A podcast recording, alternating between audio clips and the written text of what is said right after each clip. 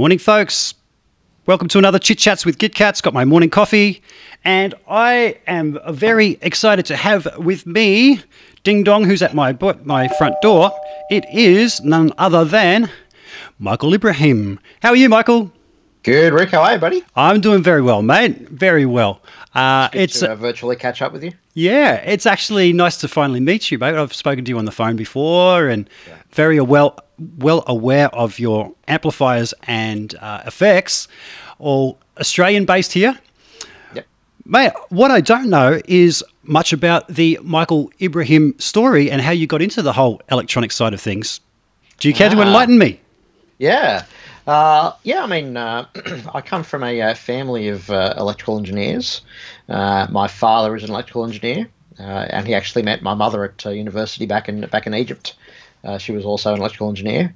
Um, my sister is the the um, dark horse of the family. She's a doctor, but we we forgive her for that nonetheless. so yeah, so um, we emigrated to Australia in 1982. So I was eight years old at the time and um, yeah, uh, very very quickly I, I, I, got into music, but um, uh, music um, uh, for me was, was actually something that, that uh, preceded all of that.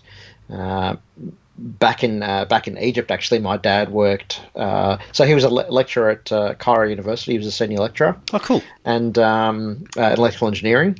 And the income back then wasn't very good, so he used to moonlight doing a whole bunch of other things as well.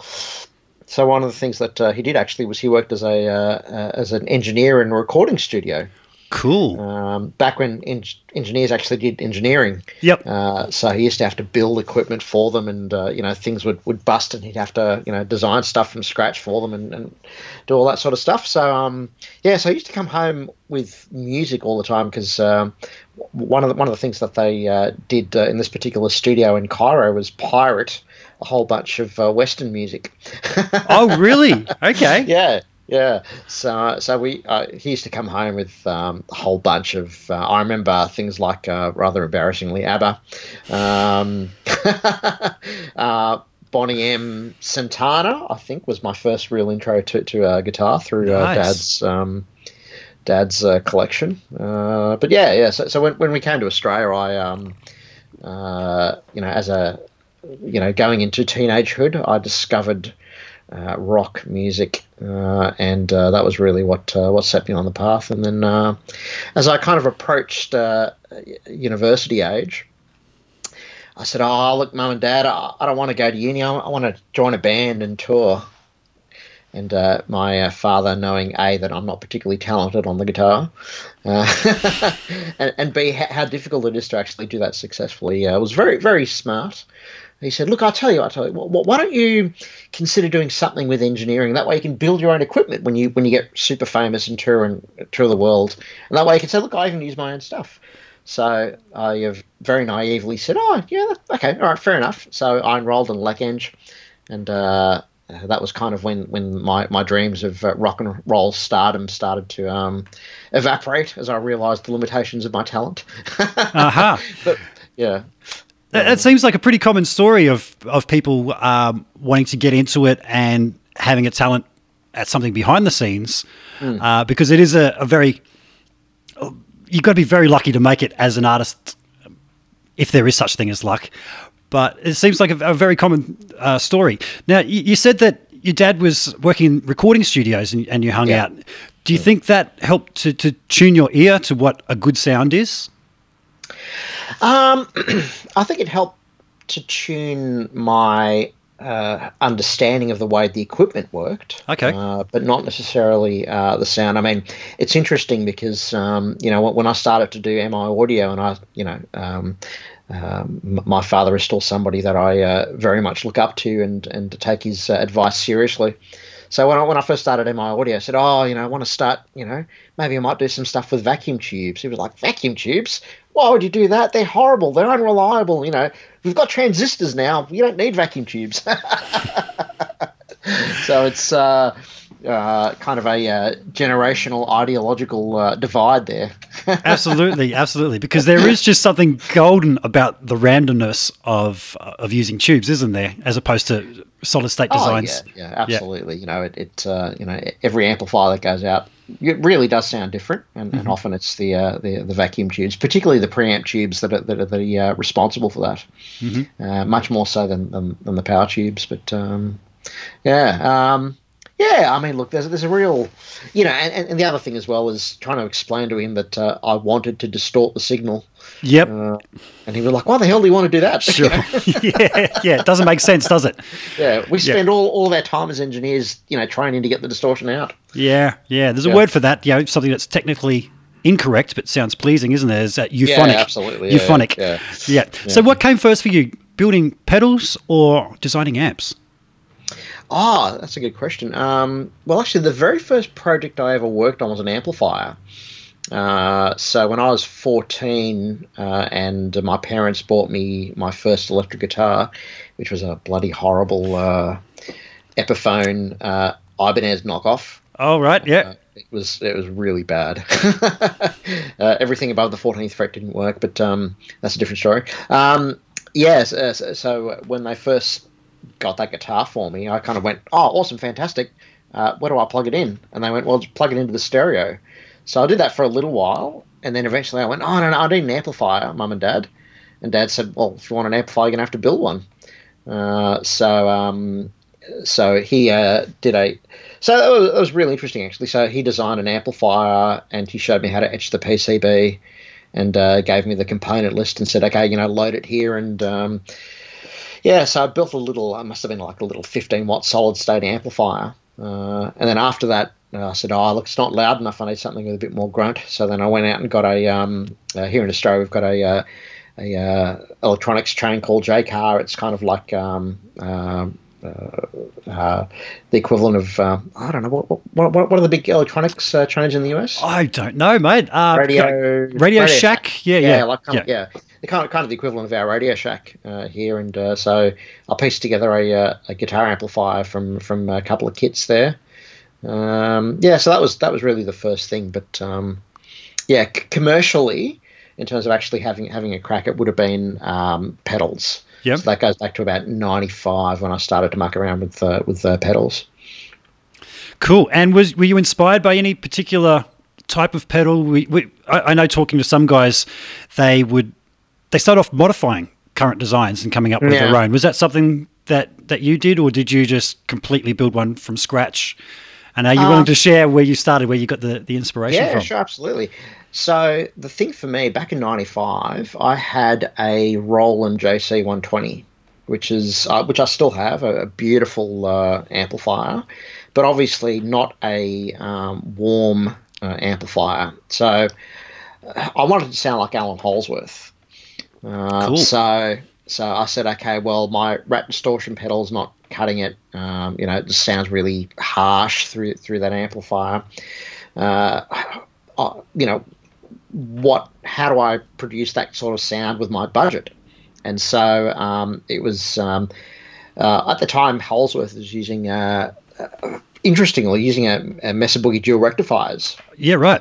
yeah, uh, and so I kind of looked at a rectifier and said, okay, well, there's the cathode follower in the preamp, and then there's um, four valve stages before it. So maybe as opposed to trying to get the distortion out of one stage, maybe if I actually kind of clip the signal multiple times so Okay. that the distortion happens um, uh, gradually as opposed to all of a sudden, then that'll uh, produce a more pleasing tone.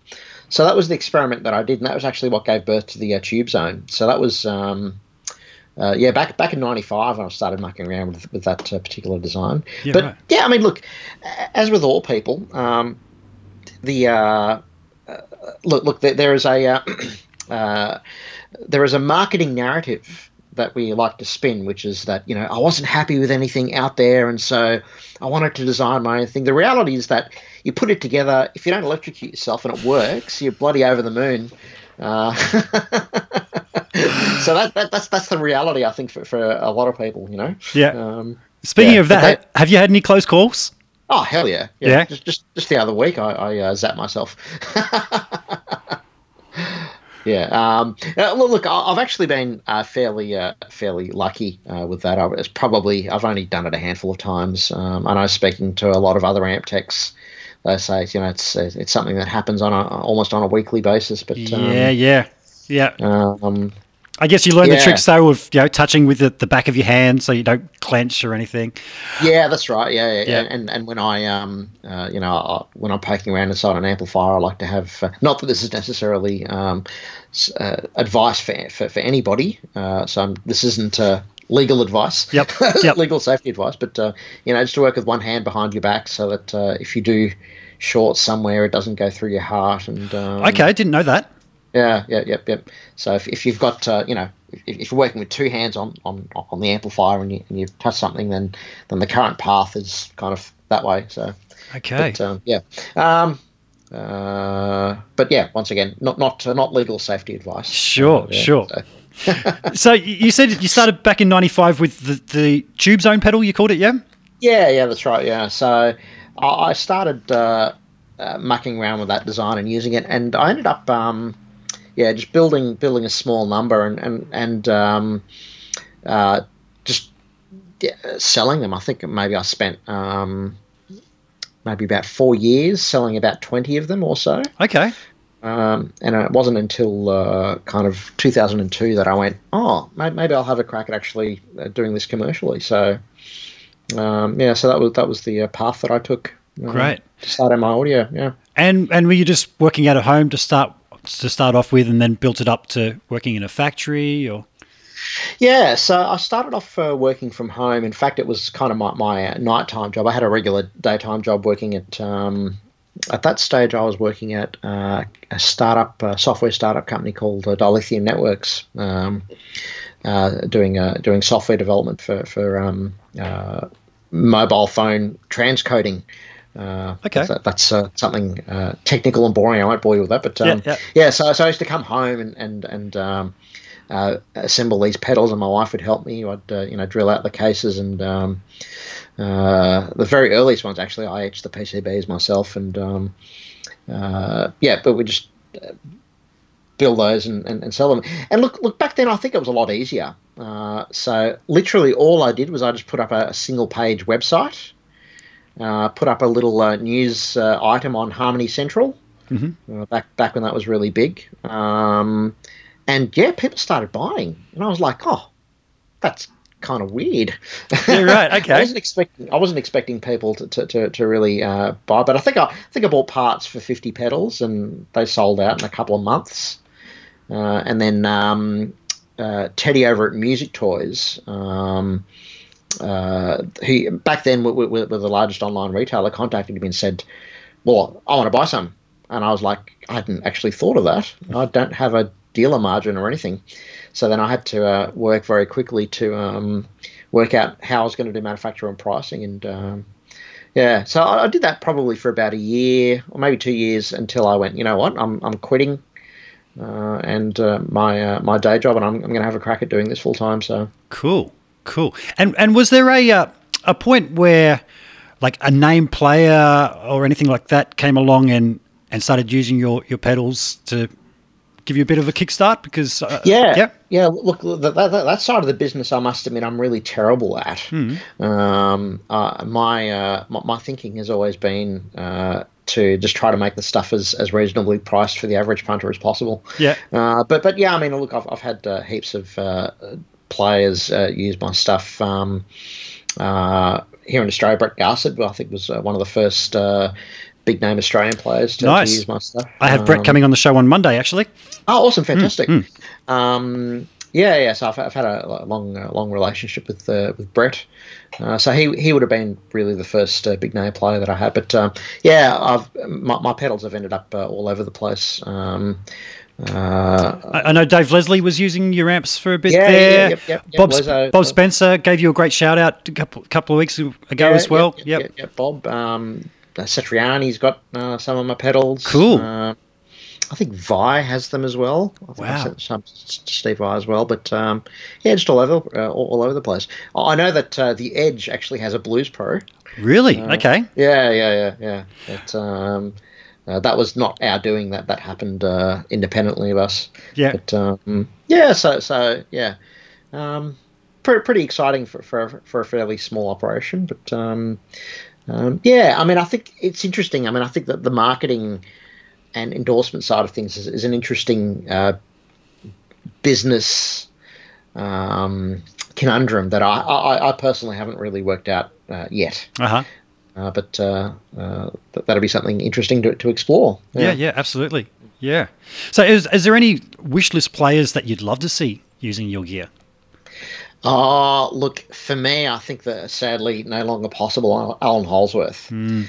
Uh, I actually even got his home phone number uh, from uh, from uh, somebody in the industry, and uh, they said, "Look, just phone him up and send him something." And I was too scared. I thought, "No, I'm not going to." And uh, and you know, sadly, obviously, he passed away. Um, was it two years ago now? Yeah, maybe three years ago. Three years yep. ago. Yeah. Yeah. Um, so so that would have been my absolute number one. yeah, yeah. On the on the wish list, but yeah. Um, yeah. So in terms of your own guitar playing, because mm. uh, you, you, did say you started out playing yourself and needing some tools, so you, you built them yourself. Uh, is is that the style of playing that you go for yourself, the the Holdsworth legato kind of thing, or are that's, you? That's what I would like to go for. Yeah. Um. Uh. But uh, look, at the end of the day, I'm just a, a rock hack who tries to pretend he's intelligent. it, it, kind of to, to, justify my wrong notes. Yeah. Yeah. yeah, I guess yeah that yeah that might have a lot to do with your amplifier design and sort of okay, how do I make this a bit more uh, suited to my playing? Um, before I get to the amplifiers, you said you started with in '95 with the uh, the Tube Zone. How many pedals have you got now that you make? uh, at the moment, uh, I've got uh, seven that, that, are in production. Um, uh, yeah, so, so, so predominantly uh, overdrive. I've got one delay pedal, a boost pedal. Um, uh, but as, as, with all these things, I've got so many plans. But um, now, now that um, my production has gone full circle, so I'm, I'm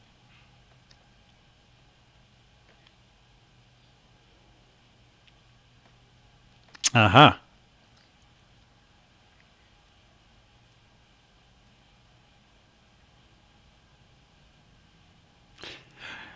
I just uh, did a quick little flick to uh, a, screen of um, your website there of just some of the effects. So when you say you've, you've only got a few there, uh, it's yeah, I can see them. They're actually covered up by a whole bunch of other little windows I've got going there. So I can't see it too well, but hopefully people got a, a quick little glimpse of that. Mm. Amplifier design. Yes. You, you you went from from doing the pedals and amps. I'm assuming would be a lot more complicated to be building. Uh, yeah. I mean, look, I, I must admit, I, I, do find the amps a lot more satisfying, mm-hmm. uh, just from a from a technical perspective. Um, uh, the, the, the pedals are a much more straightforward affair. So, uh, I mean, amp amps I have been mucking around with on and off for you know all the way back to, to, to my teenage years. Uh, but my first crack at a um, commercial amp design was, in fact, well, I, I designed two amplifiers. Um, a big amplifier, which which never made it into into production, um, which was actually an eight channel amplifier. Whoa! Uh, yes. Uh, now there there are uh, um, rumors about uh, about the uh, uh, correlation between the number of channels and genitalia, and and uh, I'd like to uh, confirm that those rumors are in fact true. Uh, I'm trying to compensate for something. No, no, no, no, no. this, this, uh, this, conversation is going in a very strange direction. Oh, that's okay, mate. To, uh, that's okay. I like that. I like that. I'm just going to say when when I said I went to the screenshot, and I had this happen before, and I I know why. It's because I'm using the Bluetooth, but I actually lost your audio for a second then as I went to your webpage. So I do apologise, folks. Thanks you. Thank you for letting me know in the chat.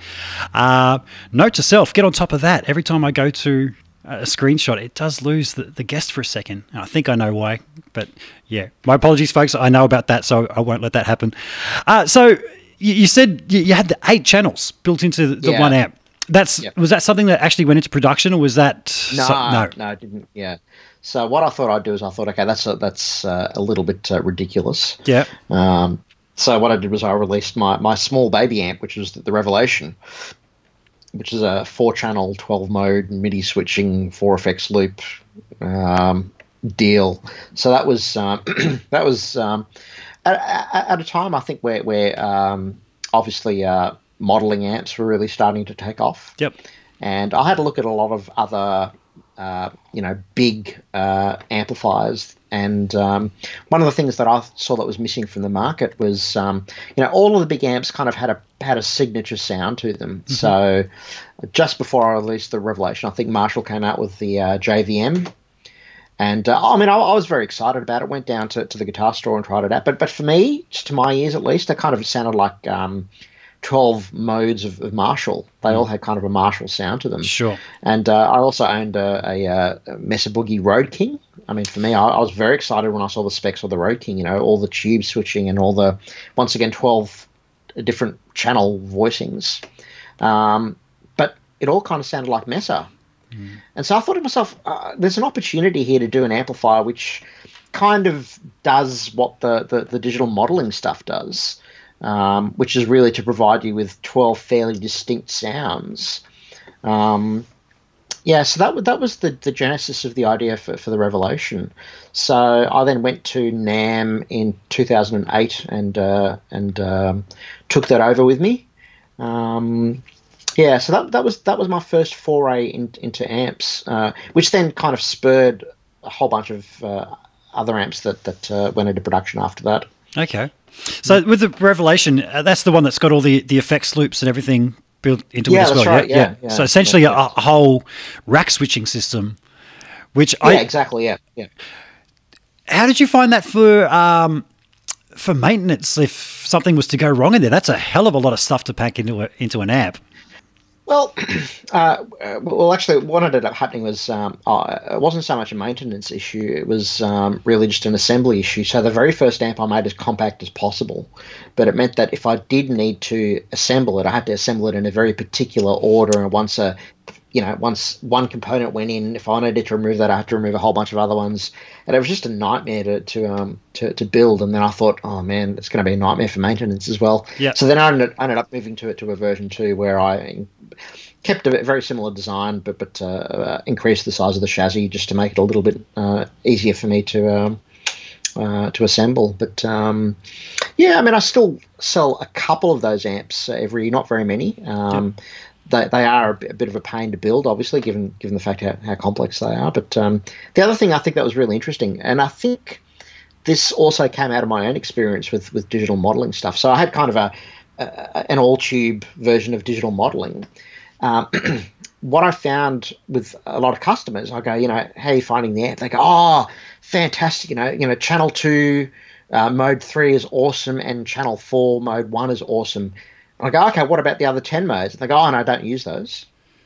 Um, so then I kind of went, oh, well, uh, maybe the amp does a little bit too much. Sure. And m- maybe what I need to be doing is, is kind of focusing on a particular genre or a particular style of amp and then producing simpler amplifiers that then really nail in, uh, you know, nail that particular sound. And so that, that they're the amps actually for me that, that, that uh, sell a lot better. Um, Okay. Well, I, I guess with the, the simpler ones, uh, people could use overdrives and other virtual preamps, I guess, to, to shape the tone if there's a particular flavor they want, right?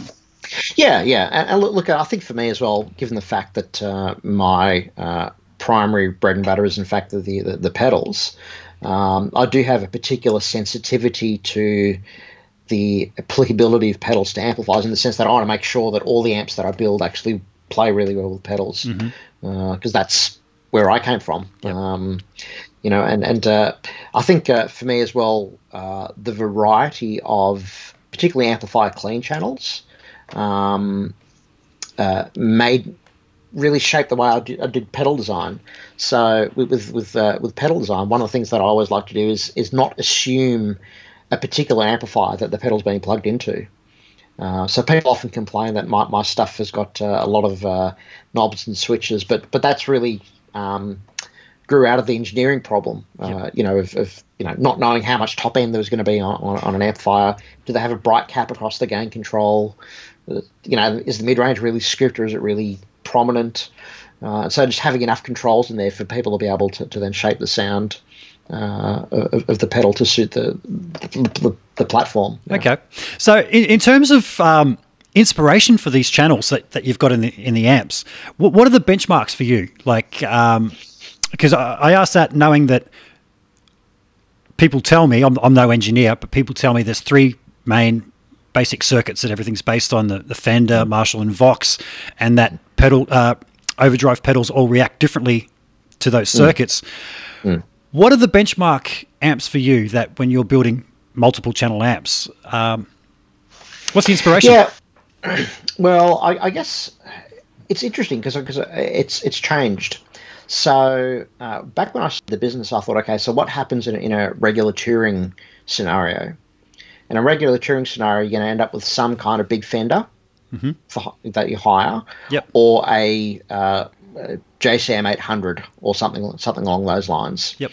Um, and so they were the ones that I had in the back of my mind as as as uh, pedals. Now it's different. I mean, I think uh, very sadly with the um, slow uh, demise of live music.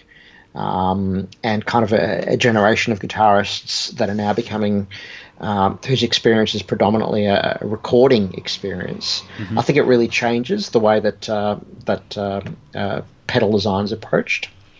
Um, so yeah, so, so now I'm, I'm actually thinking more along the lines of okay, so this person might take my pedal and plug it into an Axe-Fx or um, yeah.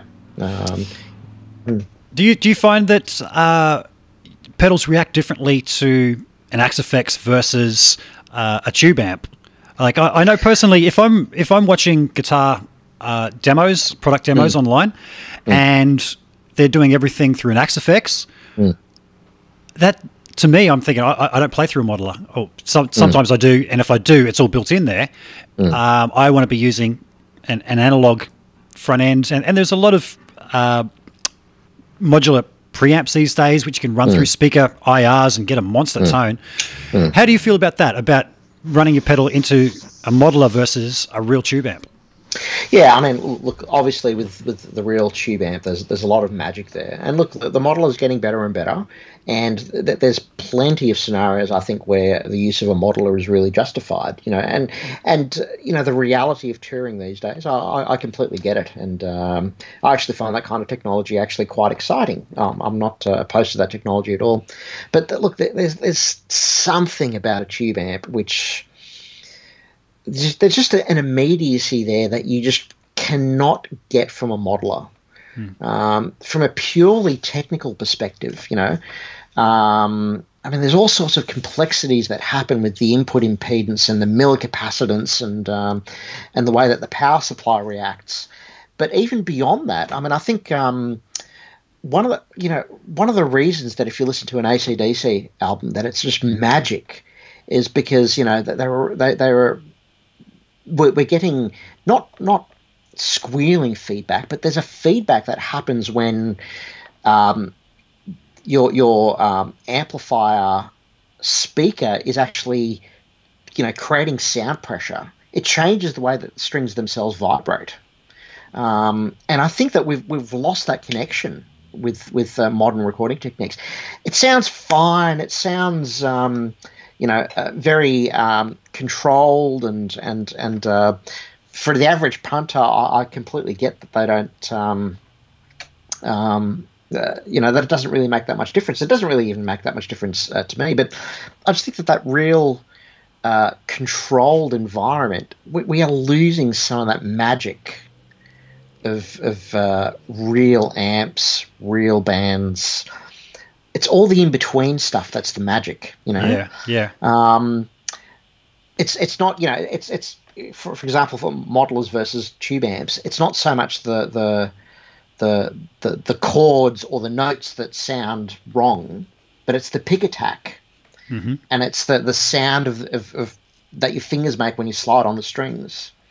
It's that it's that ability to be able to immediately locate your, your sound source uh, you know, to go right. My sound is coming from right there, as opposed to somewhere in the distance, and it's being then projected to me. There's yeah, yeah. I, I often bring up when people ask me my opinion on the modelers that a lot of the time they sound great if you just want to practice at home and not play with a band. But mm. for me, you really notice it when you're playing in a band situation with another guitar player who's using a real tube amp, and even recording wise. So I, have I've had the Kempers and the Axe-Fxs and the Helixes. Uh, and the n- most notable thing for me has been the way they sit in a mix. I had an Axe-Fx two, perhaps going back a few years ago now, and I was trying to record some guitar parts for for an artist that I was producing a record for. I struggled for weeks trying to get a sound that would sit in the mix that if it sat where it should, you could actually hear the notes that were being played. Yeah. If I turned it up to a point where you could hear the notes, it drowned out everything else. And I, and I know about pulling out the frequencies that shouldn't be there. Mm. It's just the edges of the sound. It doesn't have its mm. own little place. Yeah. I actually bought an Egnater tweaker amp online and got it sent over from from America. So it was the first one in Australia. Um, and within five minutes of turning that thing on, I'd mm. recorded this track that I'd laboured on for Yeah. For weeks. So that's for me where it comes in, and I'm not sure if that's actually miking the speaker or not. I don't think it is, you know, because I've been going down the road of using speaker IRs uh, a Yeah. lot lately, Yeah. and just talking to Steve Stevens last week, and he said that once he once he tried speaker IRs, Hmm. uh, that that's what they're doing live now, and he his sound guy just can't believe Yeah. the difference that made. Um, is that something you've ever considered putting into your amps as, a, as an option of having a, a speaker IR out? Yeah, a load yeah, up. Look, look, definitely. Um, I mean, I- I'm actually um, working on a couple of designs at the moment. Uh, but yeah, I mean, be- because there is that shift, I think, to, to um, uh, indoor, you know, bedroom playing. Yep. Um, even even amongst the guitarists who are quite proficient and, and, and really professional. Um, yeah, that, then th- there's definitely a, a, shift towards that. And I've I've mucked around with. Uh, I've got a pretty good uh, analog design for for a uh, speaker simulator that I've uh, uh, uh, put on a, on a couple of uh, custom amp builds that I've done for people. Nice. Um, and uh, yeah, some of these designs that I'm working on, some smaller, uh, physically smaller and, and lower power amplifiers, are going to have um, uh, built-in uh, analog um, uh, speaker simulation. I, I I would actually like to go down the road of uh, some digital stuff uh, Yep. with my background in, in uh, software engineering as well. Hopefully, it shouldn't be too difficult, but uh, it's been a while since I've uh, uh, done that for a living. But um, yeah, yeah, I mean, uh, IR technology itself is quite simple. Okay. Yeah. Uh, so um, yeah, it it should be. It should be. Yeah, it's something I'd, I'd definitely like to to explore. you know. Sure. Now you said earlier about um, about the tubes not being correct, and we're actually looking at distorting them a lot. You've got some uh, lower wattage amps, which you're going to get a lot more drive out of. Well, not drive, but just that sponginess out of the the tube section. But you've also got some incredibly powerful amps as well, haven't you? Like, is it 160 watts or something I saw on your website? Yeah, that's actually a little bit conservative. I mean, most of them actually put out closer to 190. Um, at, uh, uh, but uh, it's it's better to uh, to uh, undersell than oversell. Yeah, and and are you I'm doing still- that so that you have that that extra headroom, so that you're not coloring the sound with the power amp section? Yeah, I mean that that, that comes from a particular uh, stylistic need. You know, that, so that the amplifier that you're referring to is the Megalith, which is a um, uh, an amplifier that I, I designed specifically for, for high gain playing, and so with high gain playing, the the um, the direction it's still going now is really, uh, you know, uh, percussiveness, uh, you know, very quick response uh, to be able to to um, uh, you know, to, to use the, the analogy of, of kind of driving a car, you, you know, it's it's it corners beautifully. Yeah. Uh, yeah. So because of that, it's the kind of design where you don't want the, the, the power amplifier to be have too much momentum. You know, where it just you can't um, uh, follow the nuances uh, as quickly as possible. So because of that, yeah, headroom really is, is key. Um, the other thing as well is you know. Uh, uh, with a lot of heavier music that requires more bass, um, what happens is is your ear naturally reacts more to the, to the mids and to the to the high frequencies. So you feel the bass, but you uh, hear the the mids and, and the highs. So if you want to have the mids and the highs at a particular level, and your bass is in fact much higher than that, then you need that headroom in, in the power amplifier so that you don't run out of um, uh, headroom and dynamics. So, so what happens is basically if, if your bass is going up and, and you turn up the volume, if you if your amplifier isn't powerful enough, then you kind of hit the rails very quickly, and then as you turn up, then the bass doesn't go anywhere; it just starts to distort and mush up. Mm-hmm. Um, yeah, so so, so that, that's the, technical reason for why I decided to go down that particular road. But um, uh, uh, yeah, it, it's interesting because uh, I, th- I, think as well what's happened is that there's a lot of kind of internet folklore uh, associated with uh, with uh, power amps, and so so often I'll, I'll, I'll, be contacted by people who say, you know, even the small version of that amplifier is, a, is an 80 watt, it puts out you know more like 90 watts and people contact me and say, "Oh no, that's way too much. I only need 15 watts, um, but I really want a big, you know, bassy, brutal amp sound of it." And I try to explain to them, "Well, well trust me, you know, uh, that 90 watts is going to deliver that for you because you're not going to run out of, you're not going to hit the rails." Mm-hmm. Um, uh, yeah, yeah, but but uh, but because they're online and they're hearing people talk about you know, no, it's better to have a low wattage amp and you drive the power amp. Well, that doesn't work for metal, hmm. uh, for, for kind of modern metal. Yeah. Um, yeah. So, so they're, they're kind of mi- mixing up genres a little bit there. Yep. Yep.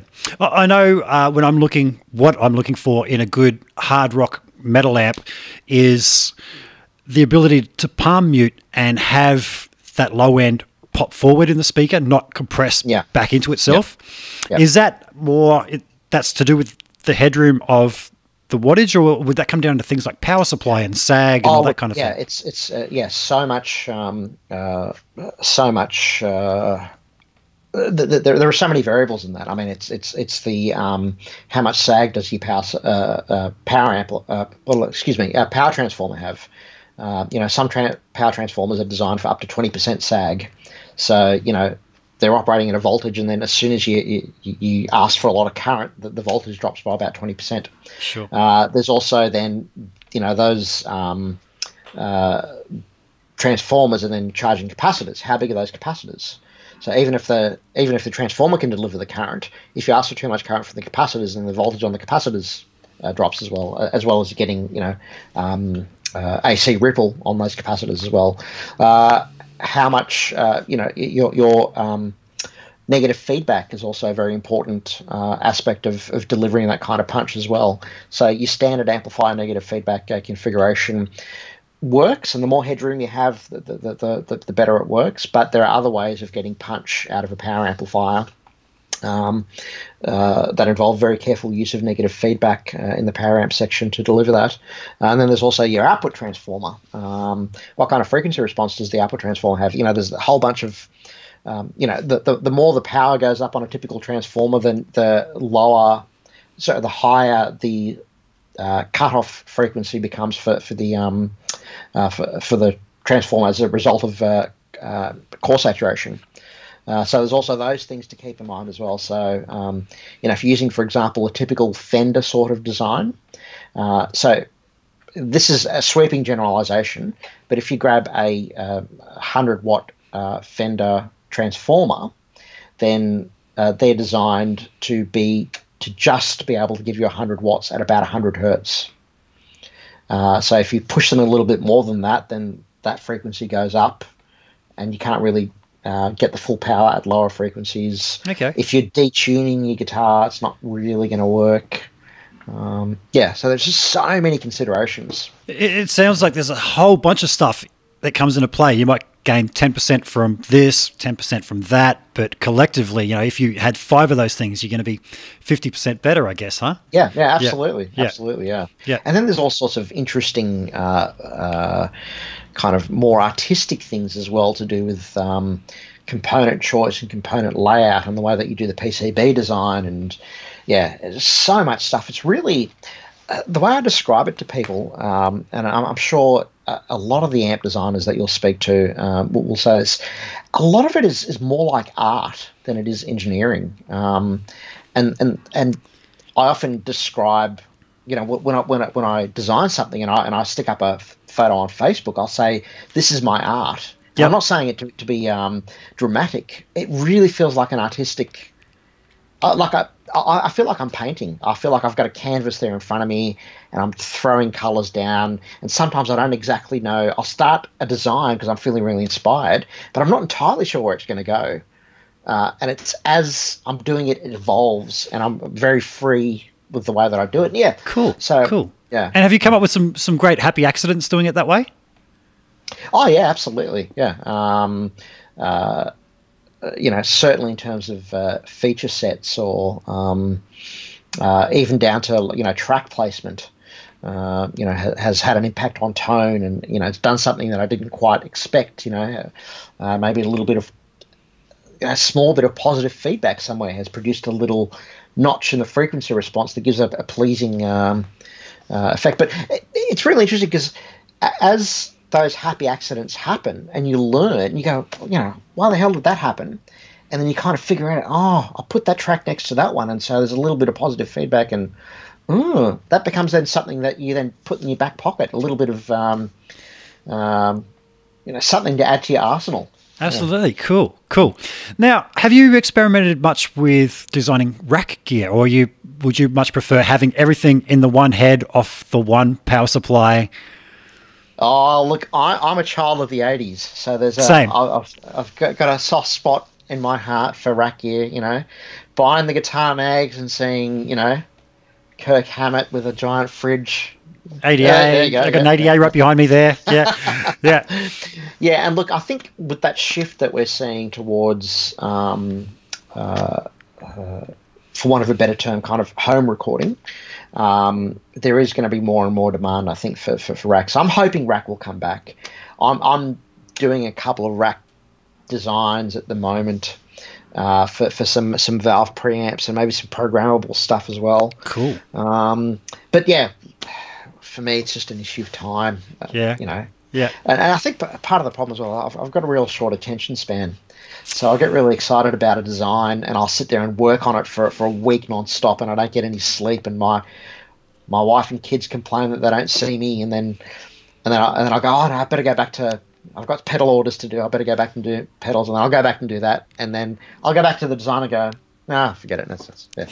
Sounds like you might have uh, ADD like me. I only just discovered a couple of years ago that uh, I have ADD, which everything made sense when they went through all the ac- symptoms. Well, actually, actually, I have had a psychologist say that to me. I do have some ADD type, um, um, uh, yeah, I I display some Yeah. ADD type. Um, just the features. symptoms and yeah yeah so Yeah. it's not such a bad thing and i think most No. people who are creative and can focus uh, when, when i when i Uh, was told uh, as well that i was like oh what? Really? No that that doesn't sound right. And they went through all the symptoms and they said it's actually desirable trait to have because you can be extremely focused on something. If you're really into something and it sounded like it when you said it you're just obsessed with it. Hmm. But for me, I I- one of the, the classic symptoms is if I don't give a fuck about something, I really don't give a fuck about something. yeah, yeah, and they, they say that's yeah, that's one of the, the things. Like I, I you asked me about my intro and everything at the start of the show, and, and you seemed surprised when I said no, I, I do it all myself. Yeah, that's Um, awesome. I uh, did really well at film and television in high school. Yeah, And I can remember my teacher pulling me aside and saying, Man, you are so far ahead of everybody else, but I have to fail you because the assignments, you know, where you've got to do a review on, you know, the movie of mice and men and stuff, you just don't do it. I'm like, that doesn't interest me, man. Uh, So it, it could be a good thing that, you know, that, that focus. Michael, I wanted to ask you, I haven't had a look inside any of your amps. Uh, are you a PCB kind of guy or is it point to point? Uh, PCB. Yep. Um, so where that started for me really was um, dreams of having a uh, huge amplifier empire. Yep. And I thought, okay, well, I'm going to need to make sure that I do it PCB Yep. uh, in order to uh, make it uh, producible. Yep. Uh, so I've always got an eye to production. The reality is, I at the moment I'm building all my amps by hand. So ironically, doing them point to point might actually be a little bit quicker and a little bit cheaper Oh, wow. Okay. Okay. than uh, PCB. But Yeah. um, uh, look, there, there's uh, definitely a, a reproducibility that you get with PCB, and there's also uh, higher component uh, density. So there are some things, for example, where, where I might use a microcontroller and a whole bunch of switching logic, and doing that on PCB is a lot um, more convenient than, than, than doing that point to point. But look, I've, I've got absolutely nothing uh, I'm not interested in, in PCB versus point to point wars. I think that I think that uh, point to point amps do have a particular sound, and over the years I, have kind of learnt um, how to coax some of that out of my uh, PCB design. Okay. Um, so the stuff I'm doing at the moment has more of a point to pointy sound to it and really it's about you know managing your ground planes, making sure that you're not um, that that you do the track layout in a way where the capacitive coupling doesn't rob any of your top end. And like you said, with that ten percent thing adding up, you know, if you if you're not careful with your with your track layout, um, uh, uh, you know, and you rob, you know. Half a dB from the top end at one valve stage, and then half a dB at the next, and half a dB at the next, and then let's say you do a uh, PCB layout of a, of a, of a um, blackface deluxe reverb, all that little bit of robbing uh, of, of, say your top end, because uh, that's often where it happens, uh, does add up. And then you plug into it and go, oh, that sounds fine. And then you plug into a real deluxe reverb and go, oh, there's so much chime and, you know, but I've got exactly the same circuit. What, what's going on? Yeah. Yeah, yeah. Uh, so yeah, I mean, I mean, so, so just just on a personal note, I'm I'm very intrigued uh, as to how the new Soldano venture is going to go, because the photos I've seen of, of the PCB is, uh, I mean, the, the, the PCB doesn't appear to have been designed by Mike Soldano, so it's it's probably part part of the uh, boutique amp distribution. Um, um, uh, yeah, someone from the design team uh, did it, and they did it very efficiently, but it's very different and there's a part of me that goes, oh, wouldn't it be interesting to scope up the two of them, an original SLO and, and that, and, and, see what difference the PCB has made to the tone. Mm, interesting you should say that because um, actually, if you Google SLO 100, the first mm. thing that comes up is me, a video that I did a couple right. of years ago. I, I borrowed one off a, a, local local friend. Thanks, Ruwan. Um, so, and I do know the guys at Boutique Amps Distribution, and I would really like to do a, a comparison of the new one, say the 30 watt version, uh, to the original SLO 100, just to see if there is much of a difference. Mm. Uh, It'd be interesting, yeah, it'd be interesting to compare the 100 against the 100. Even better uh, still. Getting yeah. one out to me, uh, being in Australia, might be a, a bit yeah, hard though, just yeah, with, with freight and everything. But yeah, and that, that, the thing, the thing that, that that'll be interesting won't be the you know what sound you have when you have got a sustained power chord. That that should be the same. But like I said, it's going to be in the you know sliding your, your fingers on the strings. It's going to be in the pick attack. It's all those little things where that you know a couple of percent here and there will actually have a have an impact on on, on the sound. But um, yeah, um, obviously I, I, I um, you know, wish nothing but the best for Mike Soldano and his new venture and all that sort of stuff. So it's not at all a, a, an attempt at a criticism, but it's yep. just a kind of a kind of a, a technical observation of, of, of, the the changes that happen as a result of um, yeah PCB layout. Yeah. Yep. Yeah. Well, well, Mike was did have plans on completely retiring the brand because yeah, he's yeah. been a, a one man show this whole time, mm. uh, and I do believe it was when he was uh, on the show Tone Talk with my friends Dave Friedman and Mark Zansky that mm. he was talking about retiring, hang up the boots. And Dave had a words with him afterwards and said, "Man, you you should be talk to these guys and, and license yeah. your design." Mm. Uh, and that's that's kept it around. So very interested to, to see how yeah. that goes.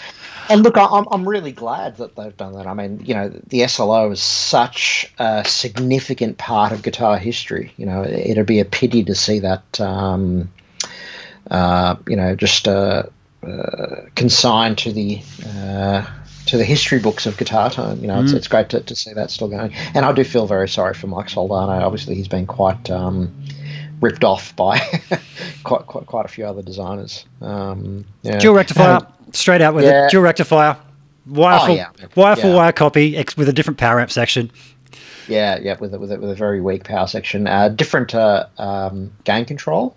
So if you take a rectifier and you change the, the gain pot from a, from the 250k to a 500k, then it becomes almost identical uh, uh, to the um, yeah, and obviously that they've they've changed the EQ a little bit to add a little bit uh, high end cut uh, in the rectifier, yeah, uh, high and mid cut, yeah. So, so um, that's what kind of what gives it that uh, that extra bassiness. But um, yeah, I do, do feel very sorry for him. having said that, you know, I, I um, I, I am very tempted to go, oh, you know, if I was to do a SLO, what would it look like? And so I, I'm, I'm, I'm building one for myself as a um, uh, just a, as a personal project. Nice. Uh, so uh, yeah, yeah, it's, so, a, it's such a, a, different sound to some of the other hot rodded Marshall designs out there. Um, mm. And but when when you're when you're listening critically to things, mm.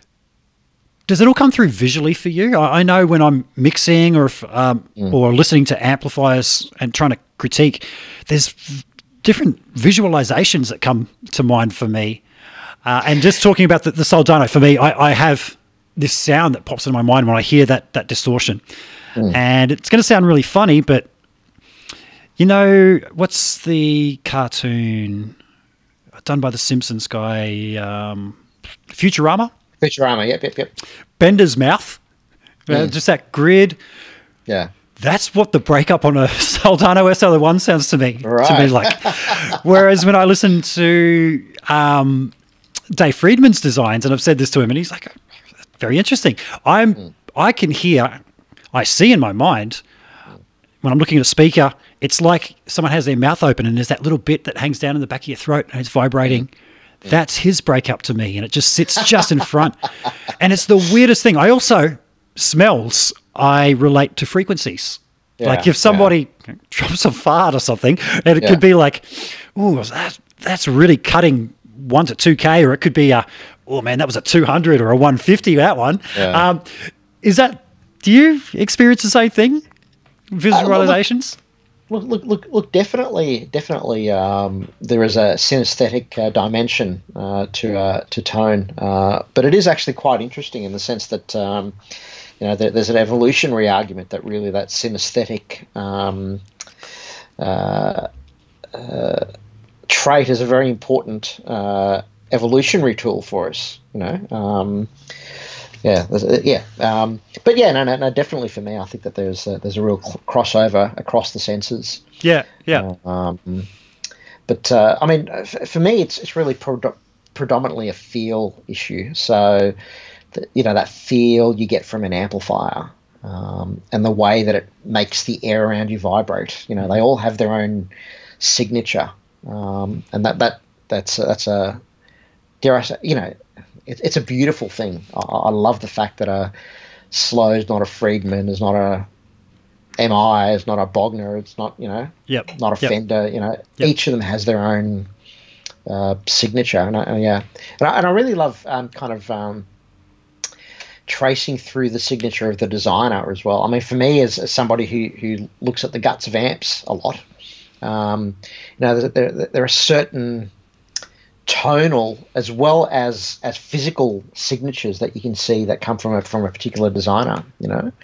um, uh, yeah, and and, and so I really appreciate those kind of fingerprints mm-hmm. that you get that you get with sounds. You know, Dave Friedman's a great example. You know, he's got a particular signature that that uh, that carries across uh, all of his designs. Um, uh, which is which is really quite quite unique, and, and obviously Mike Soldano and um, I'm a, I'm a really big fan of Bogner amps. I think that they do a, a great, um, um, you know, they're, they're, wonderful both tonally as well from a design perspective. Okay. You know, looking inside a Bogner amplifier is a beautiful experience. Yeah.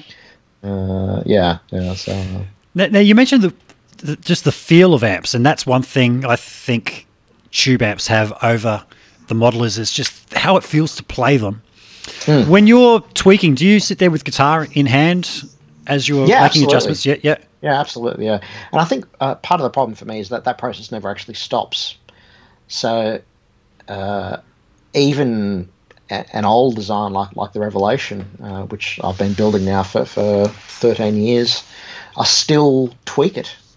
I still sit there and go, oh look, I'm I don't know, I'm not quite happy with that, or um, you know, the um, uh, I, am not, you know, as as uh, somebody uh, as as everybody matures, you kind of uh, acquire a bank of experience. And so when I look at when I look back at the Revelation design, I think, uh, you know, I was too focused on this particular aspect of design, where really I should have considered A, B, and C as well, uh, not just D. Yep. Um, yeah, so because of that, I'm, I'm constantly tweaking. Every time I come across that happy accident and I put it in my back pocket and I, and I know that it's there, it makes me then question everything that I've done before. Mm-hmm. And I go, oh, if only I'd, you know, done this particular thing with the track layout on the Revelation. Yeah. Oh, if only I'd, I'd used high capacitance shielded cabling to connect the, the gain controls to the switching relays. You know, I would have had a little bit more top end magic and, you know. Yeah. Yeah. So, what guitar is usually in your hand when you're doing your, your tweaks, or does it change?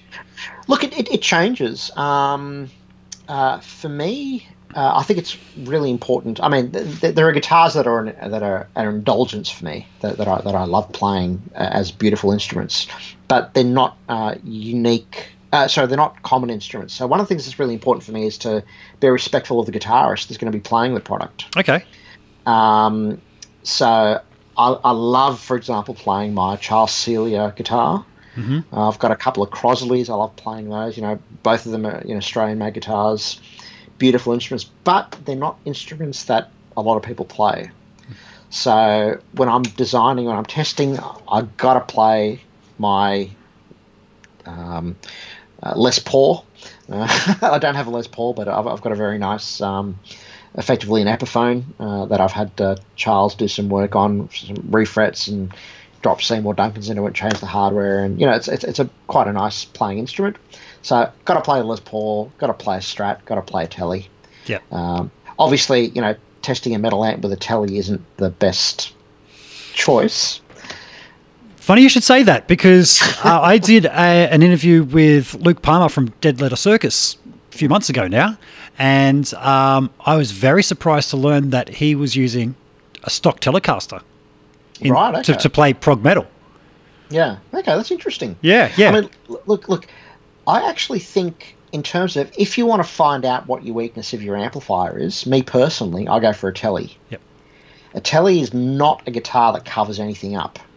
If there's something wrong, you're going to find it out with a telly. So, uh, t- t- uh, yeah. So, so most of my stuff has a telly test, and it has to pass the telly test. cool. Yeah. Um, yeah. So, so um, um, yeah, yeah, yeah. But, um, So, Michael, when I was talking to uh, my friend Richard at uh, Hughes and Kettner a couple of weeks ago, um, he brought up that the technology in their new Black Spirit 200 amplifier, um, that their head designer stumbled on something from washing machine design uh, in, in terms of their, their knobs and being able to store where the knobs are. Have you come across technology from something completely different to, to guitar, which most people would think is irrelevant, that you've gone, Yeah. hang on, that'll work in my designs. Does anything like that spring to mind to you? Um, hmm, that's a good question, actually. Um, not really, um, I must admit, but probably what I have done is taken a, a real engineering approach to it. Okay. Uh, so, for example, um, I um, uh, ha- had a design uh, for, for a uh, multi-voltage, uh, uh, high voltage supply on a, on a on an amplifier. One of the problems then is, well, what, what happens with the um, with your bias voltage? You need to constantly readjust the bias voltage every time you change the high voltage in a in a in a uh, regular fixed bias amplifier. So then, kind of going back to engineering principles, uh, went and designed a um, uh, negative voltage multiplier using discrete components. Um, so that's not something that you would find in a guitar amplifier. Uh, it actually just comes out of um, uh, uh, real fundamental electronics design. Um, yeah, and, and so kind of implemented stuff like that. Um, it's also really great. I mean, I, I, you know, my father is still a, a very great influence on me, and uh, because you know, he's got a real outsider's perspective on all of this stuff. So it's always great to go, oh, look, Dad, uh, you know, I've done this, and often he'll just go, oh, why didn't you do it like that, you know? Um, Cool. yeah, so, so he's he's got, uh, uh, yeah, so he's uh, been very influential from that perspective. Nice one. Nice one. I was just scanning through the comments there, and uh, Nick Kane is just asked me if I can ask you uh, the difference between the original Iron Duke and the version 2. Yeah. Um, so uh, when I designed the original uh, Iron Duke, I had a particular um, goal in mind with that. So I wanted to make it uh, fairly simple, so not too not too complex. Uh, so there were some things in there that uh, I didn't implement because I was trying to trying to hit a particular price point. So one of those, for example, was the effects loop. So the original Duke just has a simple insert effects loop. So the output of the the, the master volume control goes to to the jack uh, effects send jack, and then if you've got nothing plugged in, it just shorts the return jack and then sends it to the to the power amplifier. So things like that that were um, kind of a, a budgetary uh, constraint. I kind of thought, oh no. There's a part of me that feels very guilty uh, releasing a product when I know I could have done it a, a better. So so that that that passive loop always bugged me. So I thought, no, no, I need to um, fix the um, uh, the loop. So then I, I, I implemented a, a, proper effects loop. The other thing that I did as well was um, uh, one of the big changes I think was actually as a result of that constant tweaking, constant listening. Um, after I released the Iron Duke version one, what I did was I that was when I had a, a real uh, revelation in terms of my PCB layout uh, technique. And uh, just as an experiment, I thought, okay, I'm going to keep the components exactly where they are on the PCB. Uh, I'm going to keep the uh, tracks connecting the components exactly the same, but I'm going to completely redo the way I do my ground connections, and I'll see if that the amplifier sounds different. And so I did that, and all of a sudden, all the top end just opened up in the amplifier, and I went, "Oh, yeah, okay." So all those little one percents and two percents all over the place were, were really robbing the top end. Yeah. So so that was another uh, change that I made. Um, so really completely rethought the way that I that I did the PCB layout in order to make sure that it has a much more present point to point kind of vibe to it. Okay. Um, there's little tweaks as well in terms of the uh, the, the, way that the tone stacks work. Um, uh, so the, the, version one was probably a little bit too dark of an amplifier. So um, what I did was I actually borrowed a little trick from uh, from uh, Bogner uh, for the treble control, where um, the treble control is, is now an audio taper as opposed to a linear taper. Uh, so it has a lot more um, range on the in the second half than it does in the lower half. Because what I found with the Iron was that people weren't turning the treble down; they were always turning the treble up and going, "Oh, I just need a little bit more." So uh, you know, just change little things like that. There's there's um, many more um, tonal options as well. So um, with uh, the version one, um, there were two modes per channel. Uh, now there's uh, three modes per channel. Uh, one of the things I found with version one was for me personally, I'd loved the sound of on the clean channel just cranking the master volume all the way up and only using the gain control as as the the one uh, volume control. It just gave a much more present, immediate, vintage sort of um, sound. So yeah, so that was one of the things I did on version two was uh, I actually dropped the, um, uh, the, the, the master volume for, for the uh, for the clean channel, so that you've only got the, the input gain control as the only one. But then that that freed up space on the front panel. So then I then gave the boosted clean its own gain control. So there's a, a lot more flexibility there in terms of the tone. Yeah. Cool. So so Michael, going into these, I, I like to ask questions so I can learn myself. And uh, am I right in thinking that on an amplifier design, if it's a passive design, everything on 10 is just letting the full signal through, but with an active, as you go past 12 o'clock, you're actually adding to it. Is that right? Yeah, yeah. Well, in, in most cases, I mean, in most there, cases, there, yeah. there, are, there, are, there, are, tricks around that. So, for example, you could have a, a step up uh, transformer, a coupling transformer, so you can actually get more voltage out than you than you put in, but but you get get, get less current out. Okay. Uh, so there are tricks around that, but as a general rule, yes. So, for example, with EQ, typical uh, EQ networks on guitar amps are passive. Mm-hmm. So, if you measure the voltage going into the EQ, the voltage that you get out of it is always less. So, they're, they're, they're, so, so the EQ basically is only a cutting EQ. Okay. Not uh, yeah, yeah. Yeah, and, and, yours is is based on that passive design. Oh well, well that that was um, uh, in terms of my EQ, yes. Yep. But uh, but my reference uh, previously to passive was about the effects loop. Okay. Yeah. So so the effects loop had had no active uh, elements in there driving the effects. So so so in other words, when, when you plugged something into the effects loop, it just saw the was connected directly to, to the uh, volume control of, of, of the channel. Um, And there was no recovery stage after that, so you had to rely on your effects unit to be able to drive the, the, power amp appropriately. Sure. Sure. Um, so when you're actually voicing your amplifiers, are you doing that with all the, the knobs at twelve o'clock or the EQ wise? Yeah, yeah, I- I'd like to, um, but um, uh, so, so yeah, so, so I, I always voice the amps for, for me personally, and I also get, get feedback from other musicians. So I, I like to do a lot of beta testing as well with new designs as well, uh, where, where, I, where I send it out to, to, to, to mates who, who are um, you know once back when people were gigging, uh, were gigging mates, Yeah. uh, to try stuff out and, and tell me tell me how it went. Yep. Um, but I like to voice my stuff so that at 12 o'clock I get the sound that, that I, I imagine. But I'm also, um, I have a bit of a uh, uh, um, fear of disappointing people. I don't like disappointing people. So my fear is always that my idea of a good tone is not going to be someone else's. Yep. So because of that, I like to give people maybe a few too many options. Uh, I like to make sure that my EQs have a lot big sweep on them, uh, so that just in case my idea of a good EQ is not someone else's idea of a good EQ, I like to make sure that I give them lots of options for how much top end and attack there is, or how you know. So yeah, so I tend to over option my designs, and Sure. I look very enviously at, at very confident amp designers who go, "This sounds bloody awesome," and that's just the way it is. Sure. So, what speaker cab are you actually doing your, testing on? And do you have do you sell speaker cabs as part of your, your amplifier line?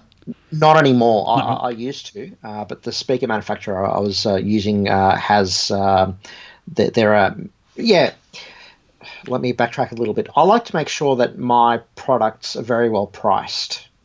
So uh, I, I like to make sure that I bring the price point down as low as I can, whilst keeping you know quality and engineering and reliability and everything as high as possible.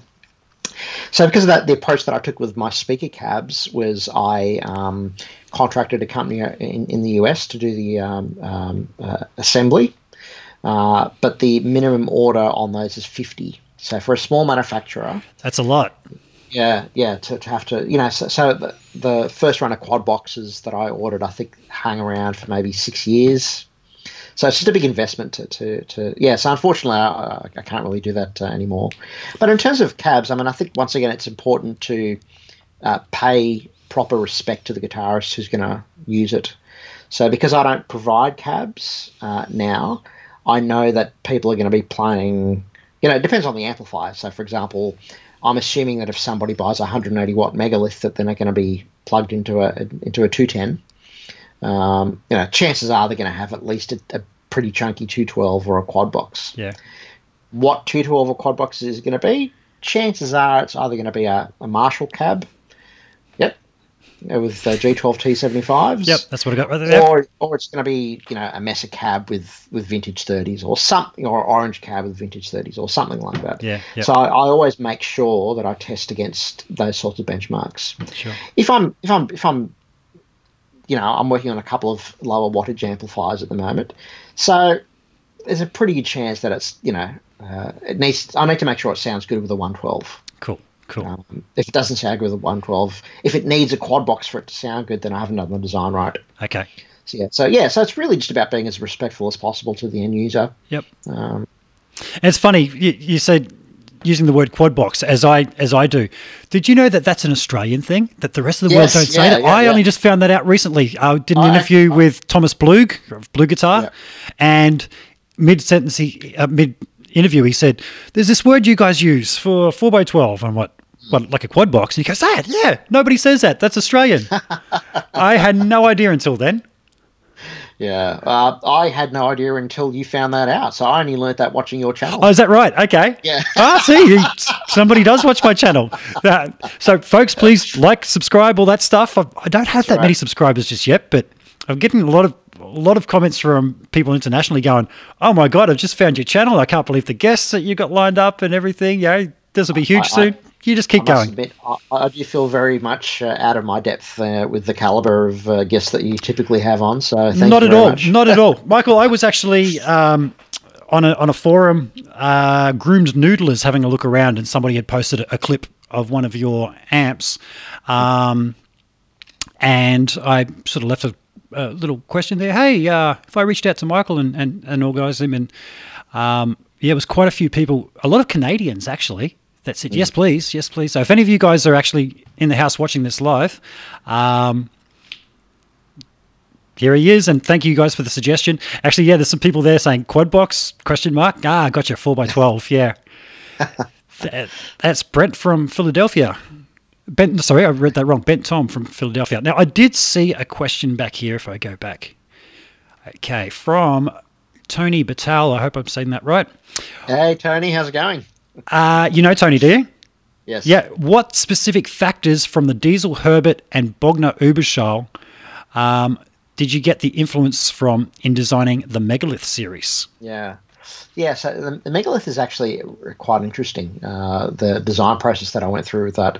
So I, am not a metal guy myself, but I actually love the challenge of metal. Um, uh, you know, it, it, you have to be a very careful designer to be able to produce that much gain and keep everything stable. Mm-hmm. You know, mm-hmm. so um, I, I love the challenge of it. And you know, growing up uh, in the '80s and being you know into being into uh, you know what was uh, you know I I, I listened to um, you know all the all the regular big head culprits. Yep. Uh, of, of, the time, so you know, so I, I do like a, a, good chunky guitar sound. Um, uh, but I'm, I'm not a metal player, and, and, certainly metal had evolved since since I grew up um, listening to it.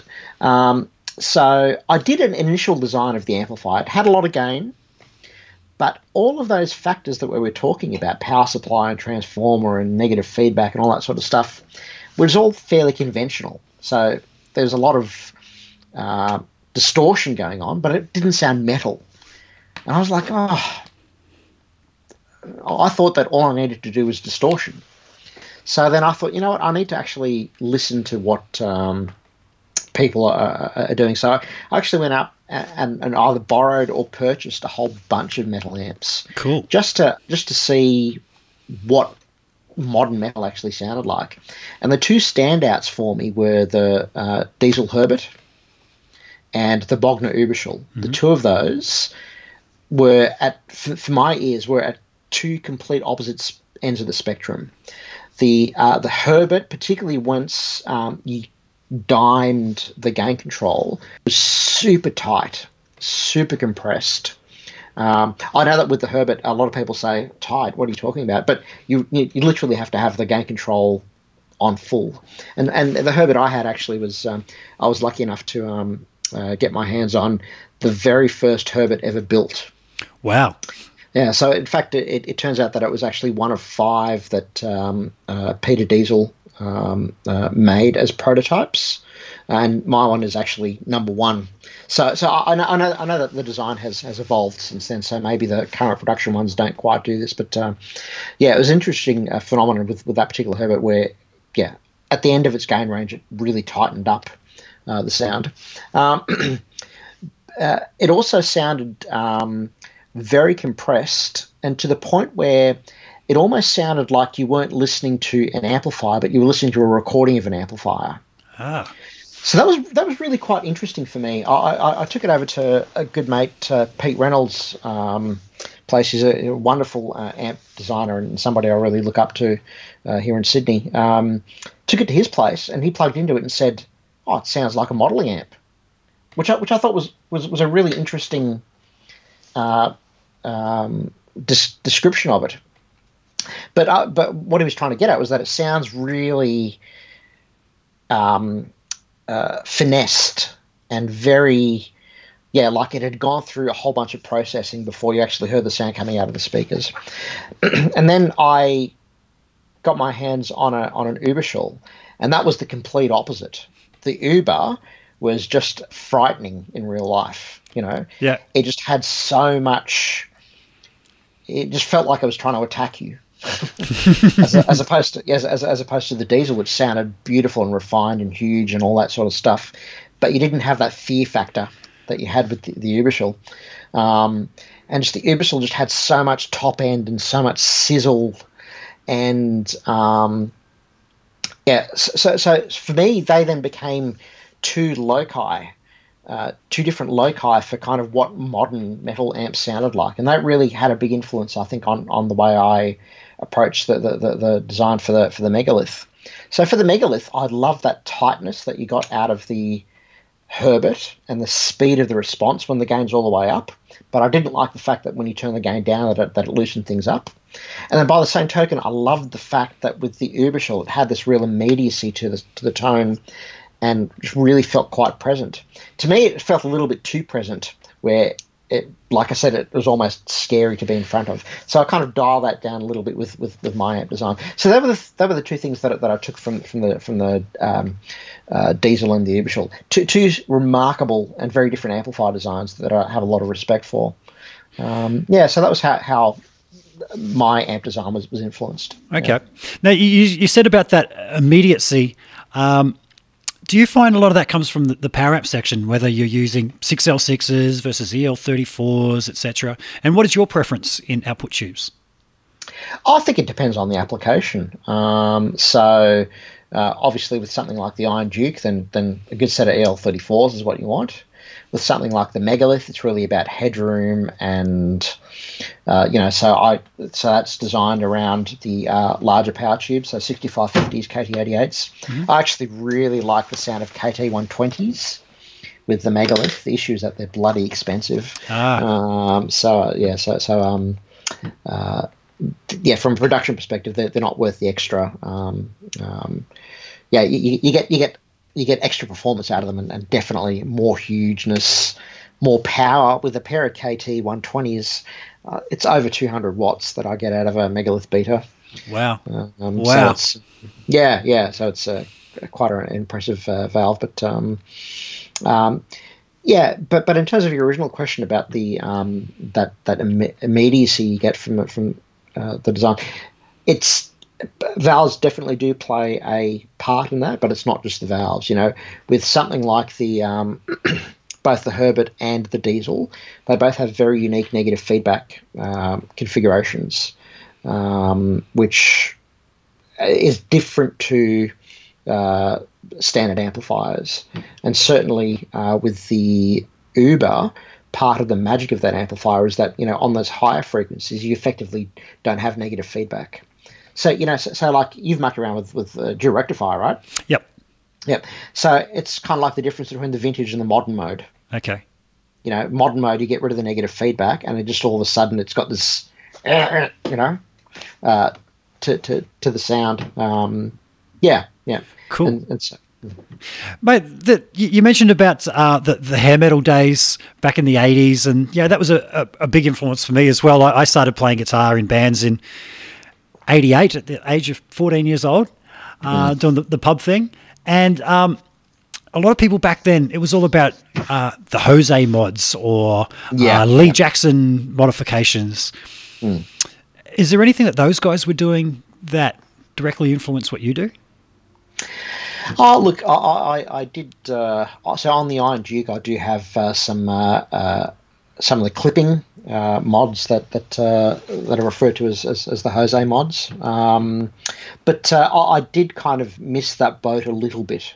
So by the time I started looking into amp designs, um, the um, high higher gain amplifiers were then starting to become a lot more um, prominent.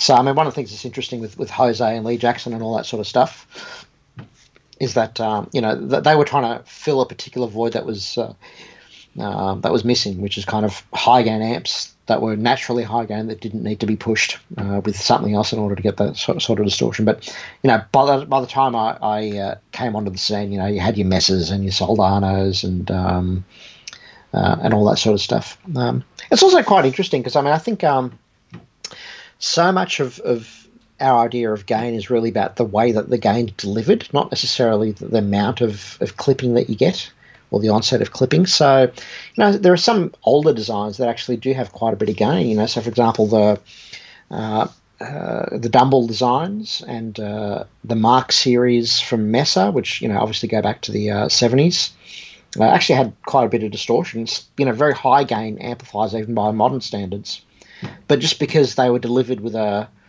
uh, more standard um, transformers, power supply filtering, negative feedback, all that sort of stuff, really smooths out that that um, aggression. Mm-hmm yeah. Um, do, do you find that you've got to dial in maybe more gain in your, into your amplifiers that, than you feel is needed? Um, I know a lot of people were very surprised when they play through my rigs at how little gain I actually have, and it's more that I hit it hard to get a particular sound. Uh, but on the other hand, I've heard people working with Eddie Van Halen says that, particularly in recent years, he's just always more gain, more gain. Yeah. Um, is that something that you're trying to, to incorporate to that there's a demand for? Uh, uh, well, well, well, well, certainly in terms of the megalith, um, uh, the, the um, uh, I mean, the, the, I designed that particular amplifier with more gain than anybody should possibly need. um, um, so my, my, my benchmark was, you know, of, of all those amps that, that I tested, the highest uh, gain one was the Herbert. Okay. And so what I wanted to do with my amp was have as much gain with my gain at 12 o'clock as the Herbert had on its highest gain channel with the gain maxed. So my, my thinking once again is is is a to, to pay respect to the guitarist, mm-hmm. uh, and also not to dictate to them what you know what a reasonable amount of games. I didn't want to say you know that's all the game that you should need. If you need more, then you need to go practice. That, that's none of my business. Yep. You know, so I set it up like like I try to set it up where you know twelve o'clock is about everything that I could possibly need, and then just stand back and let the guitarists make the choice themselves. Yeah. Great. Great. Yeah. Now, if people um, want to actually hear your amp designs, uh, if they're interested in it, where can they get their hands on them, do you sell direct to the public or do you have distribution internationally? Yeah, so so for the amps, I, I sell direct. Um, uh, I mean, it's, it's kind of a, a business decision on on my part. Um, I, I really like to um, uh, have contact with my customers. Um, maybe it's it's a little bit uh, juvenile on my part, but you know, being kind of uh, running this one man show and being isolated, I, it really does absolutely make my day when I get an email from somebody going, "Oh man, thank you so much. That was you know." That was exactly what I wanted. I also want to hear if things don't work. You know, I want people to say, "Oh, you know, I wish you know you'd do that." And so, so to have that interaction with customers, particularly for amps, which is so personal, uh, I really do want that. Um, the other thing as well is, I mean, basically, I, I sell stuff at wholesale prices. Yep. Um, so, um, you know, so you know, I, I make the amps myself. Uh, uh, PCBs are obviously printed uh, at a PCB factory, but I do all the assembly myself. I design the transformers. The chassis come in um, bent and welded and powder coated for me, but uh, I do all of the assembly. I tweak stuff the way people want. And something like, say, that the Megalith Gamma is um, 1800 Aussie, um, uh, which is, uh, you know, US dollars is about 1200, I think, now, or maybe even a little bit less than that. Um, you know, so 1200 US dollars for a handmade amplifier. That's bloody good. It should be a fairly. Um, not too much of a hassle for people. But um, I think the thing that's really tricky from a business perspective um, yeah, so, so, so that, that's why I sell direct. Okay. Another option for me would be to go through retailers. And the way I think is that the user will end up with the same product, but they'll just have paid a lot more for it. Mm-hmm. So I'm, I'm, trying to do people a favor by, by, by, by doing, doing those direct Absolutely. Sales. Um, the other thing as well, people often ask me about um, uh, endorsements and all that sort of stuff. And I kind of, um, now I, know this isn't true, but uh, I, I, once um, heard an interview with Jim Marshall saying he doesn't do endorsements. Now I know that that's that's obviously changed, yep.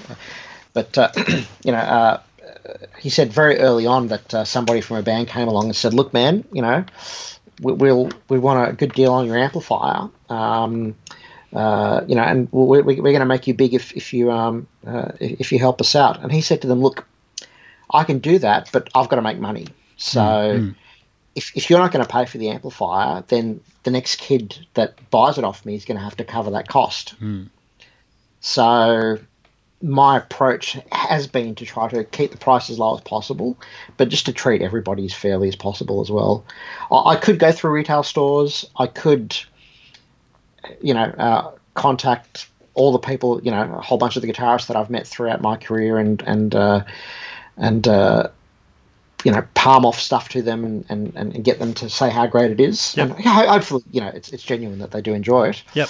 Um, but you know, then the punter at the end of the day is going to have to bear the cost of that. Sure, sure. And there's just something ethically about that that I really do struggle with. Yeah, yeah. Uh, and I, just, I, I feel like I could just wake everyone up and go, look, you know, you could get the same thing for a lot less mm. if you just didn't, if you just wanted to use your ears as opposed to use what um, the opinion of a guitar magazine says, or yeah, or the opinion of a famous guitarist. Yeah. Um, I think the day of the, the guitar magazine is is definitely yeah. on its way Yeah, out, yeah. Uh, just in terms of reach versus.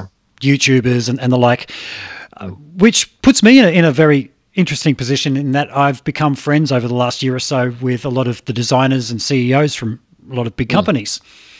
And it's the a lot of them are asking me about, man, Australia's our worst market. Why the hell can't we sell apps over there? You know, what what gives? And I've tried to give them feedback and some of it comes down to the middlemen, the um, the distributors over here.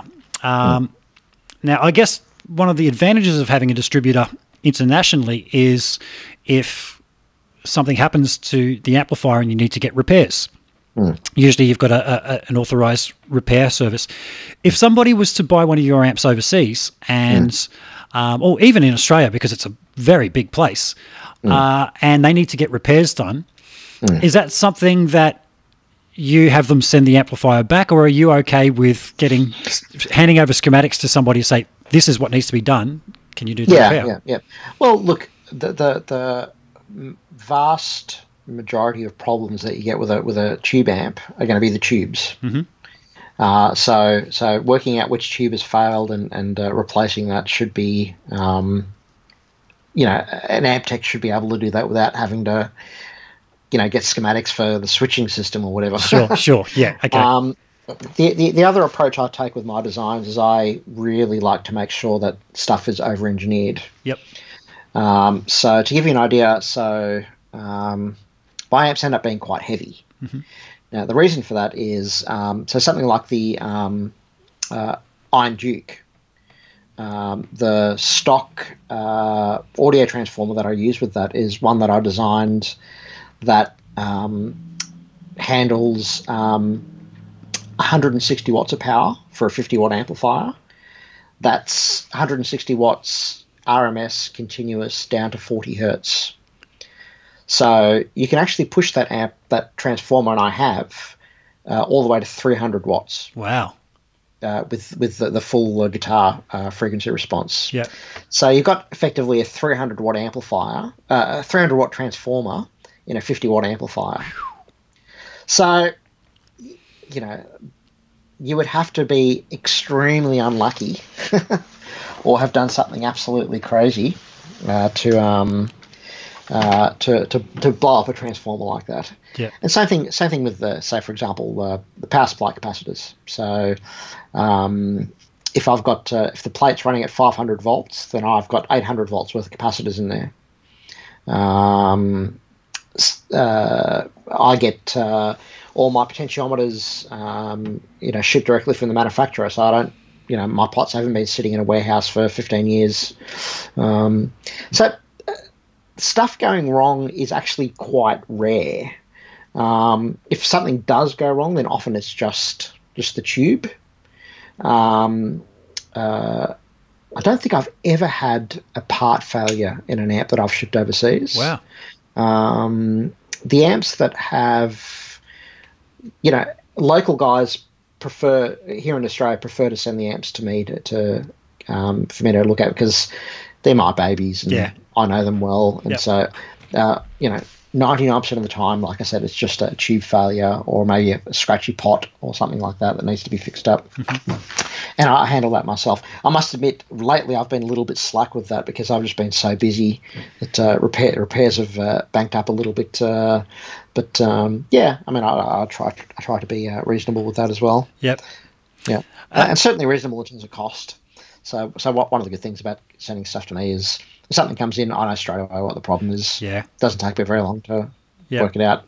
And even if I do, I, I don't overcharge for labour and that sort of stuff. So, Cool, cool. Folks, if you have any questions for Michael, now would be a good uh, time to drop some in the comments section there.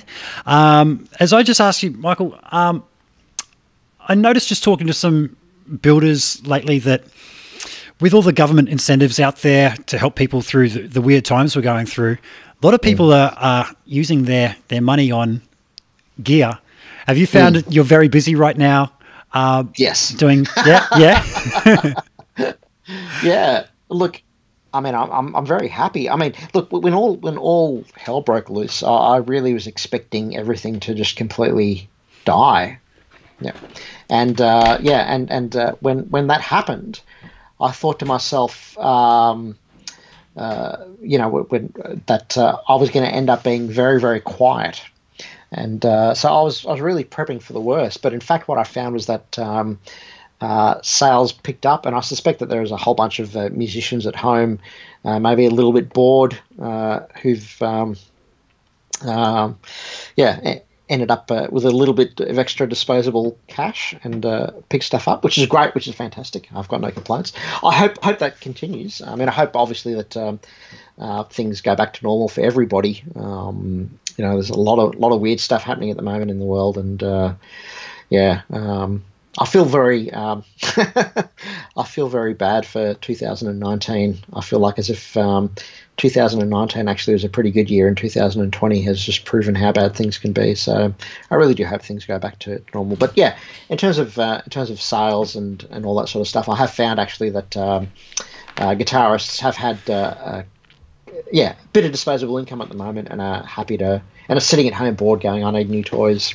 So, I've, uh, yeah, Very well covered, as, very well covered there, Michael. As I went and had a quick bio break, as I explained to you beforehand, I sit here and drink coffee all morning, and then halfway into these, it hits me.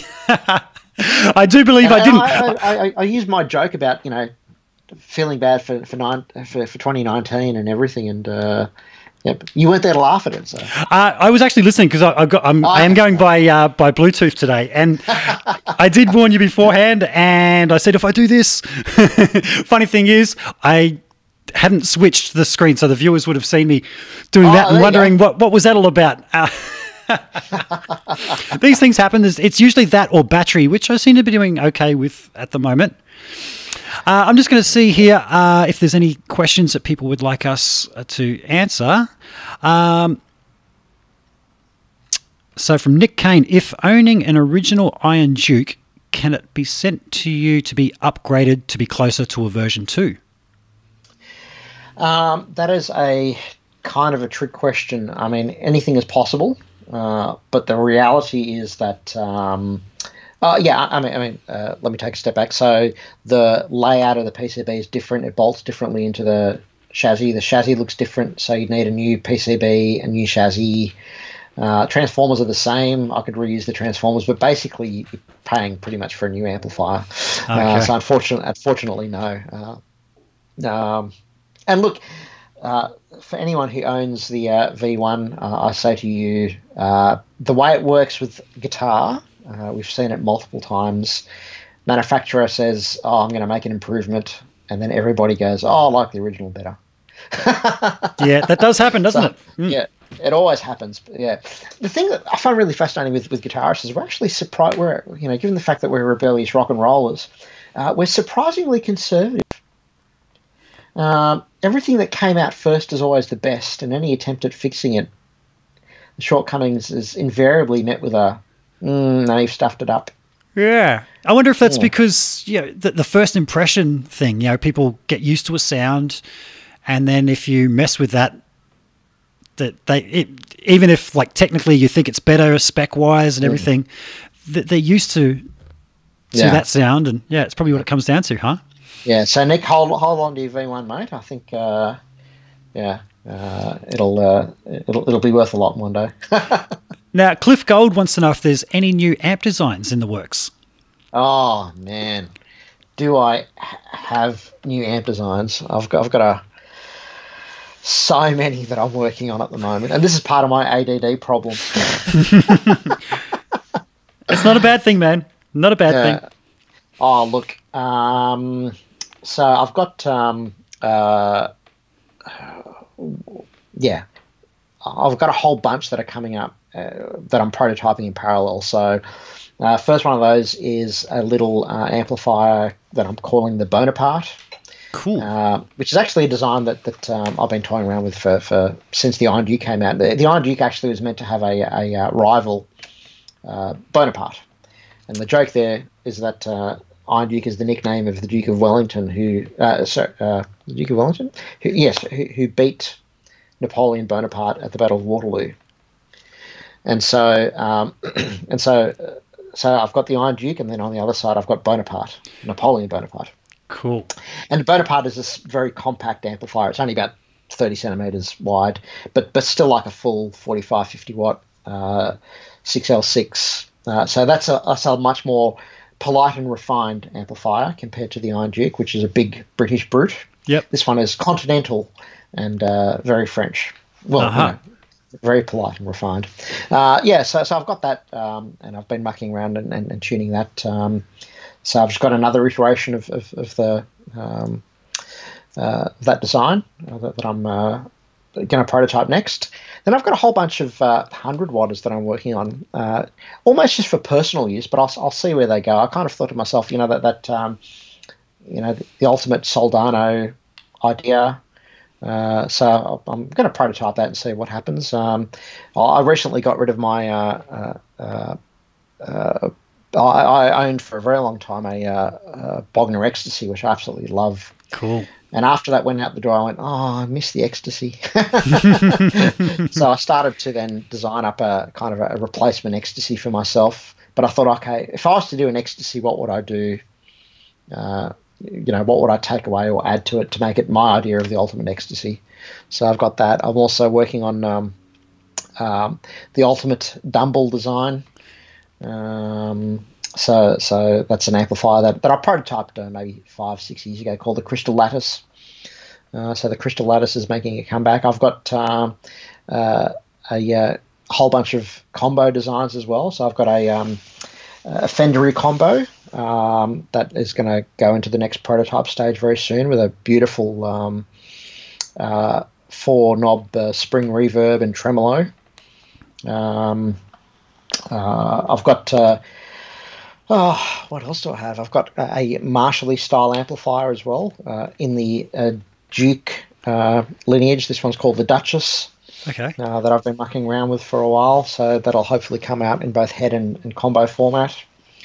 Um, uh, I've got then a whole bunch of really small uh, tube amps, so little 20 watters.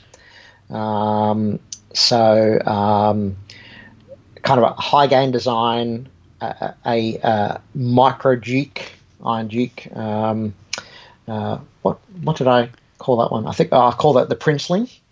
Uh, you know, Duke, Duchess, Princeling. Yep. Yes. Yep. Um, and then I've yeah, and also kind of a big Iron Duke design, 100 watt. I call the the Grand Duke. Um, uh, and then I've got um, a little high gain uh, uh, amplifier. Uh, I wanted to muck around with, with, with, a design where it's just a little, very compact single channel 20 watt amplifier, no channel switching. So the idea being that the gain, if you've got it about nine o'clock, it's kind of clean, but then by the time you go all the way to the end, it's got kind of megalith levels of gain. Cool. Um, yeah, so I was just interested in that really from a technical perspective. So I got that design. I've got a little uh, uh, micro Dumbley design as well uh, that I'm working on. Um, and then I've got a whole bunch of rack stuff that I'm working on. Um, so um, a little um, uh, rack uh, rack mount uh, three channel uh, preamp, but designed in a way where I can customize the voicings for people as well, nice. so that they can say, "Look, I want." Um, amps A, B, and C for the three channels. Can you do that for me? And then I design it and, and assemble it for them in a, in a one rack unit uh, uh, preamp design. Um, I've also got uh, working on a whole bunch of programmable things. So uh, what I'm wanting to do, and this is something I've been working on for a long time now, but uh, I keep not getting around to it, is is to really uh, look at doing a pure vacuum tube equivalent of something like an Axe-Fx. Cool. Uh, so that's something that's been yeah, to really take the Revelation idea and just expand it dramatically, but also to make it software upgradable as well. So that's um, uh, stuff I'm working on. Um, tube preamps. Uh, so I was thinking of doing a Revelation pedal. Uh, that might be kind of fun. Nice. Um, and the other thing as well, I'll be interested in if, if, if, if there are people watching this online. Uh, I'm really tempted to put out a an amp kit. Cool. Cool. Now, yeah, the, the only thing that holds me back is really there's there's two things. There's kind of the uh, liability aspect of things. Mm-hmm. So if I sell an amp kit and regardless of the warnings I put on, if somebody decides that they want to lick a capacitor, uh, am I going to be in trouble for that? Hmm.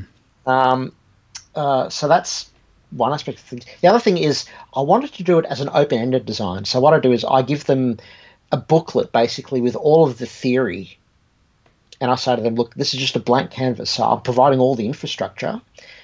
Uh, you then go and paint by numbers. So you have a blank, um, you know, preamp design where you look at the designs that you want and you fill in the values, and you go right. Okay, so I need a 470k resistor here. I'll load the 470k resistor. So that way, you can actually build your own three-channel 100 watt uh, amplifier the way that you want. Mm-hmm. And I'm really excited about that idea. That's awesome. Not, That's awesome. Not not because I know that there's a lot of people who tinker with it, and the only options at the moment for kit stuff is really, you know, uh, here's a Plexi kit or here's a Fender Deluxe Reverb kit, or you know, mm-hmm. they're, they're, all beautiful designs and all that sort of stuff. But I thought there's no one out there actually doing modern amps as kits. So you know, imagine kind of like a like a three channel hundred watt you know, build your own amp, whatever you want. You want a Soldano high gain with a JCM 800 crunch and a Fender clean, go for it, you know, with yeah. MIDI switching and all that sort of stuff. And I know for me, as you know, somebody who went through the process of building your own stuff and then being able to bring it to rehearsal and going, look what I did, you know, there's yep, so much pride. Absolutely. That, you know, so um, Bruce Egnater has his uh, amp building classes that he does in the yes, States. Yeah, I'm actually yeah. just locking in a time with, with Bruce um, to come on the show as well. Awesome. Um, and it might be worth asking him about the legalities of it. But he has people in the room with him going through it. But people rave about the amps that they build for themselves yeah. at these. Um, now, uh, Cliff Gold is asking, what about a load slash reamp?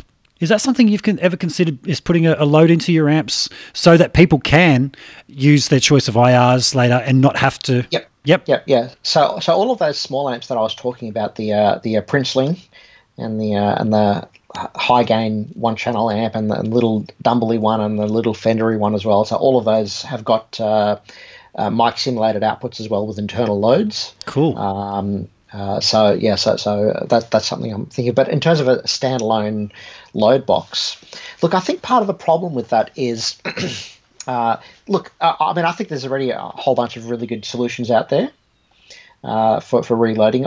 Whenever I do something, I don't, I don't do something because I think, um, uh, oh, me too. You know, somebody's done an amp like this, and I go, oh, okay, I'm going to do an yep. amp just like it. Yep. I think to myself, what can I bring to the table?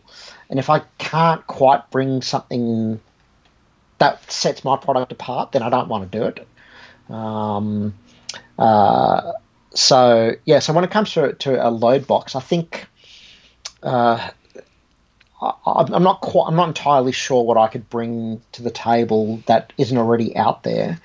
Uh, there's already a lot of really good solutions out there, um, and uh, and th- there are some aspects of manufacture where having a big corporation, you know, work, working as a big corporation really does add up from from a cost perspective. As in, as in it really makes a lot of sense.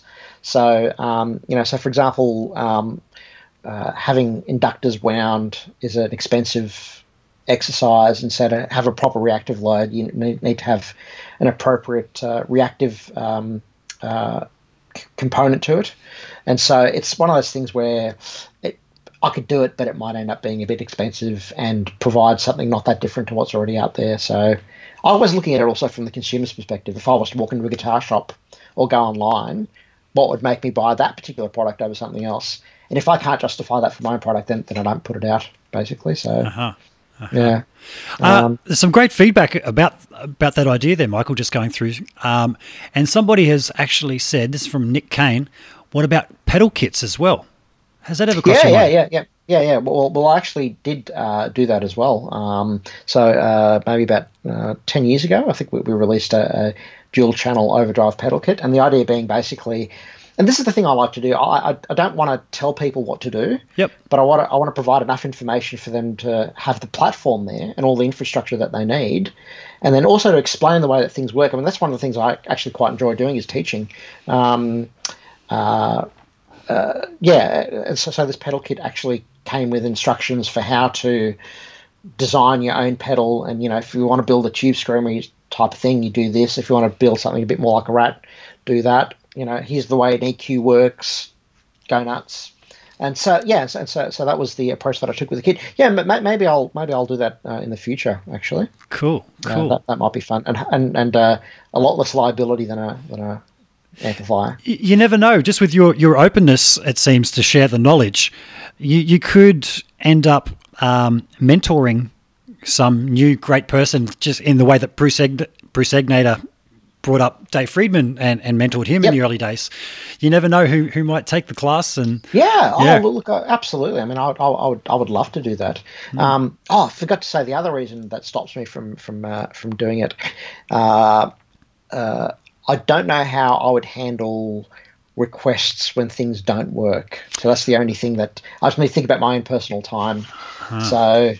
Um, you know, if you want to be making a living, then obviously you need to charge for your time. that's right. Uh, so I don't know. One of the things I thought about doing maybe is is is pricing uh, these kits with some support time built into the price. Okay. And then if you need more support than that, then um, yeah, uh, then, then then maybe I'd have some kind of support rate afterwards. But um, Cool. yeah, so, yeah, so that's something I need to. Yeah, and I think uh, as well, doing things remotely. Um, uh, uh, you know, debugging something via email is a very tricky um, process. And so I could imagine that it'd be one of those. I could imagine plenty of scenarios where we end up exchanging, you know, 25 emails that take up, you know, four hours of my time and four hours of their time, and then you find out that, you know, they forgot to plug something in. Yeah. Yeah. Yep. And so that sorts of things are- a bit of a put a bit of a damper on my uh, kit idea. Yeah, sure. Uh, Cliff Gold is saying Fryette is the only tube power amp load available, and that's one right beside me there. It's actually quite a fair Ah, way okay. behind me. Yeah. Yep, yep, yep. Um, okay, I, yep, I, I, I get- what he means now. So I thought he was talking about a, a standalone uh, load box. Yeah, Yep. same, same. But um, Hmm. yeah, that's one thing. That there are other load boxes out there with power amps built into them, uh, and yeah, I've had that one.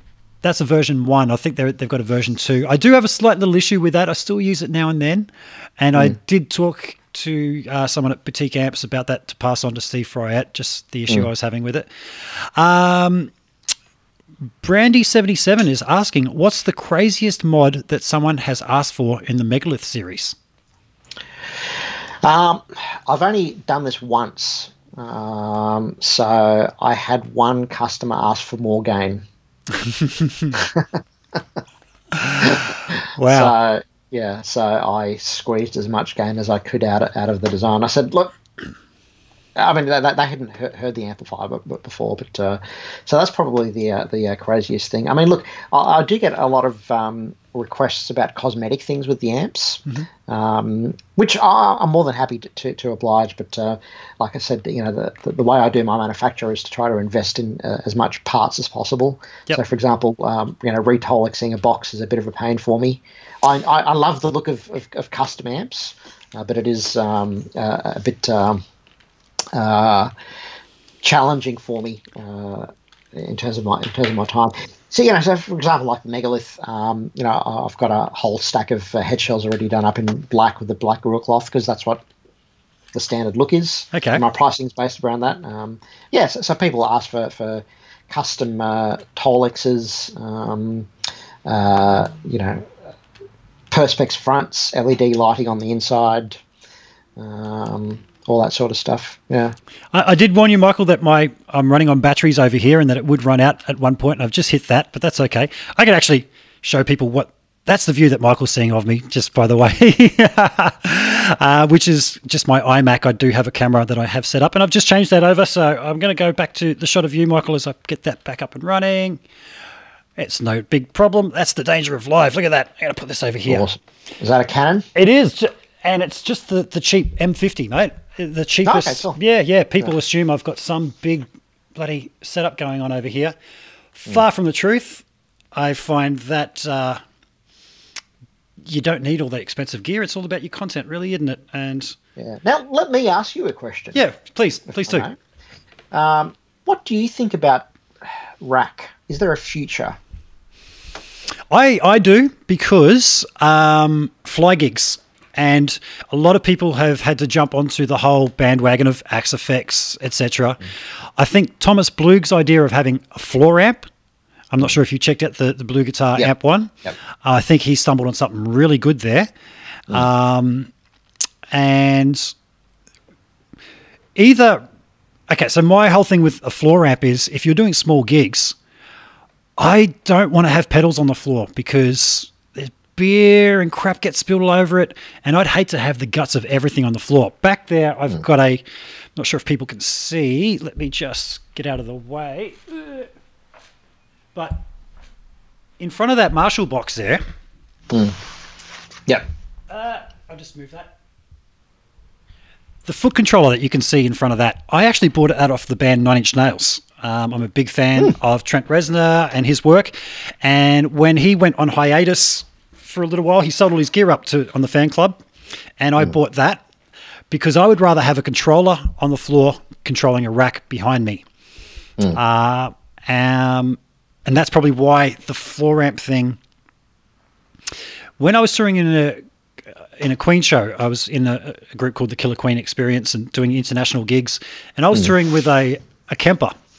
Mm. And the great thing about that was it was back over yonder, plugged in a power lead and two outputs to, to front of house. But I had the remote foot controller. I didn't need any power on the floor. I just go down the front, plonk that, and I was set up ready to go at a festival mm. gig in no time. Mm. Future in rack gear, for me, yes, because as I said, I'd rather have just a controller like that, which know, pour water on it, it it's going to live, um, as opposed to having everything on that floor, on the floor, all my pedals, etc. So I do like the idea of rack. Plus, mm. I started. Yeah, I've got the ADA there. I've actually borrowed a, yeah. a JMP one as well to do a bit Sweet. of some some tone comparisons with. Mm. So that's a big yes from me from on rack. Yeah, and no, that's yeah.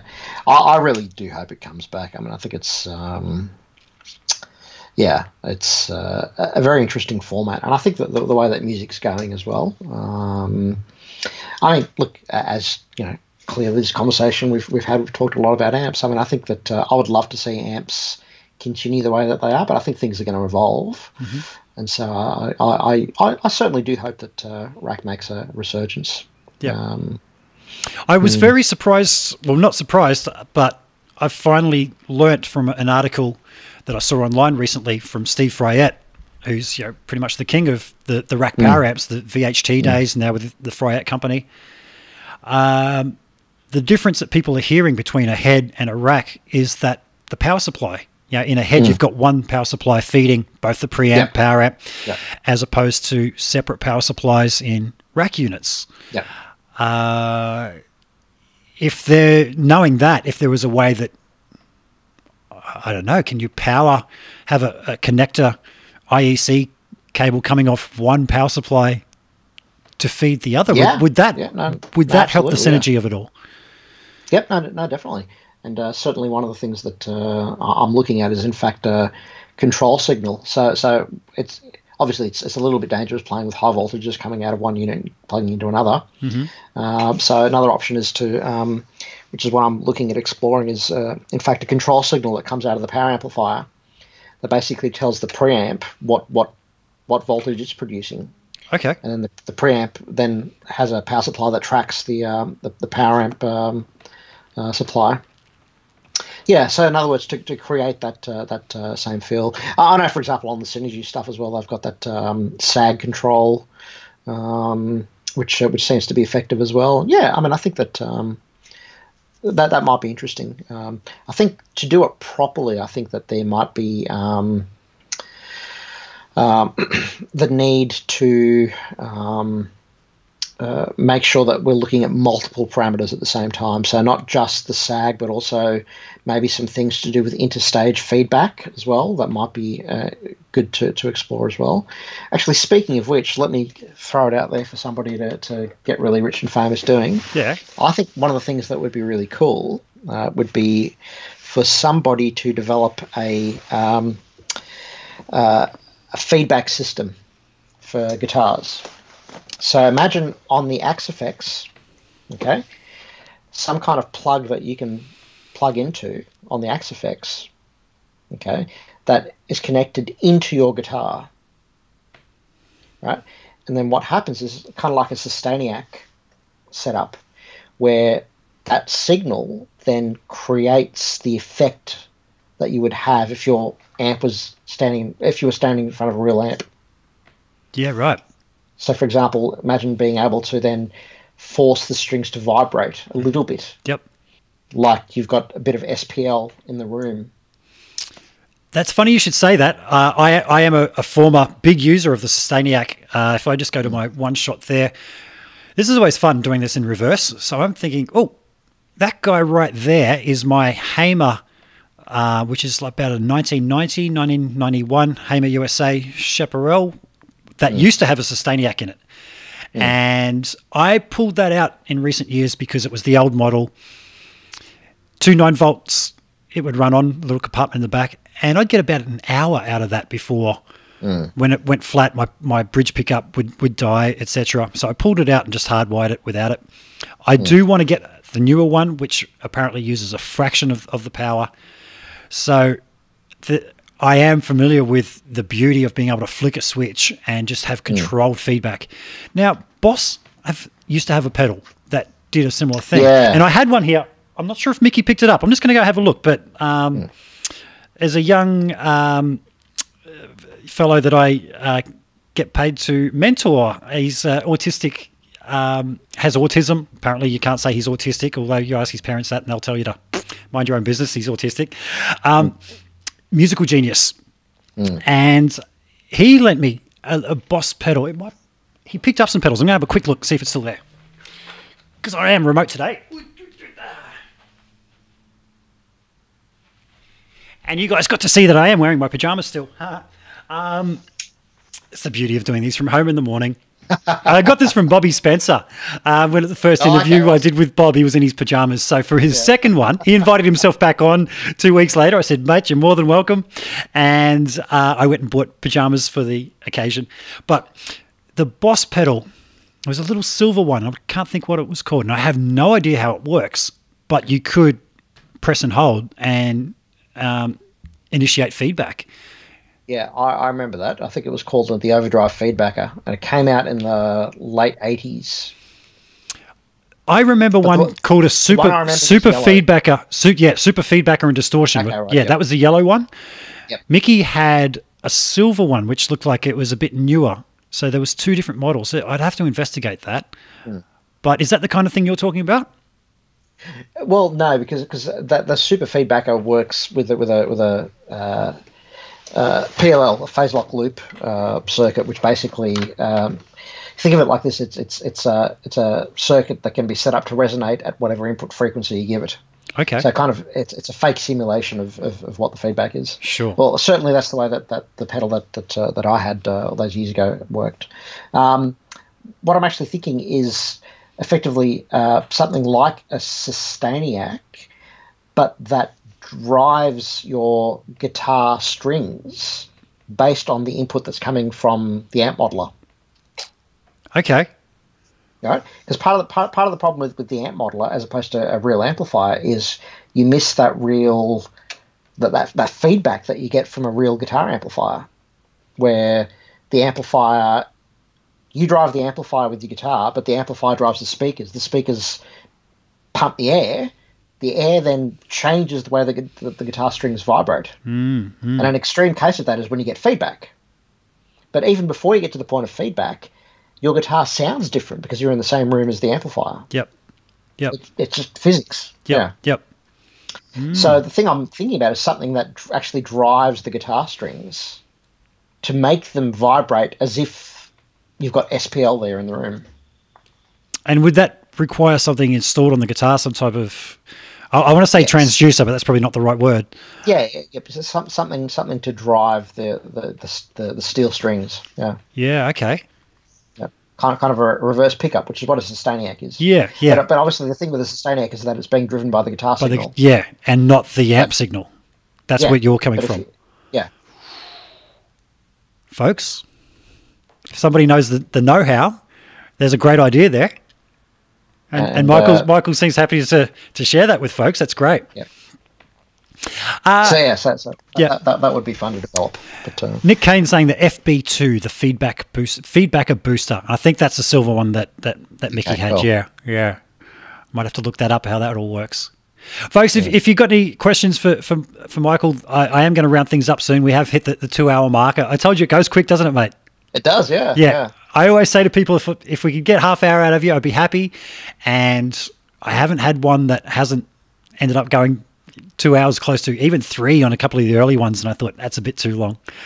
Uh, speak now, forever he'll hold your peace. It looks like no, we're done there, folks. Thank you a lot for for for tuning in. Especially to, to Michael for giving me the time, mate. I've been wanted to chat to you for a while, so uh, big round of applause for you as I hit the button.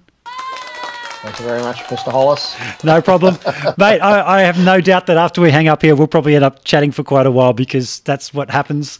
Um, so, folks, thank you again. Like, subscribe, all that good stuff, and uh, I'll try and keep bringing you the guests like like Michael and some of the other people I've had on late, lately on a bit of a roll. I'm going to keep it up.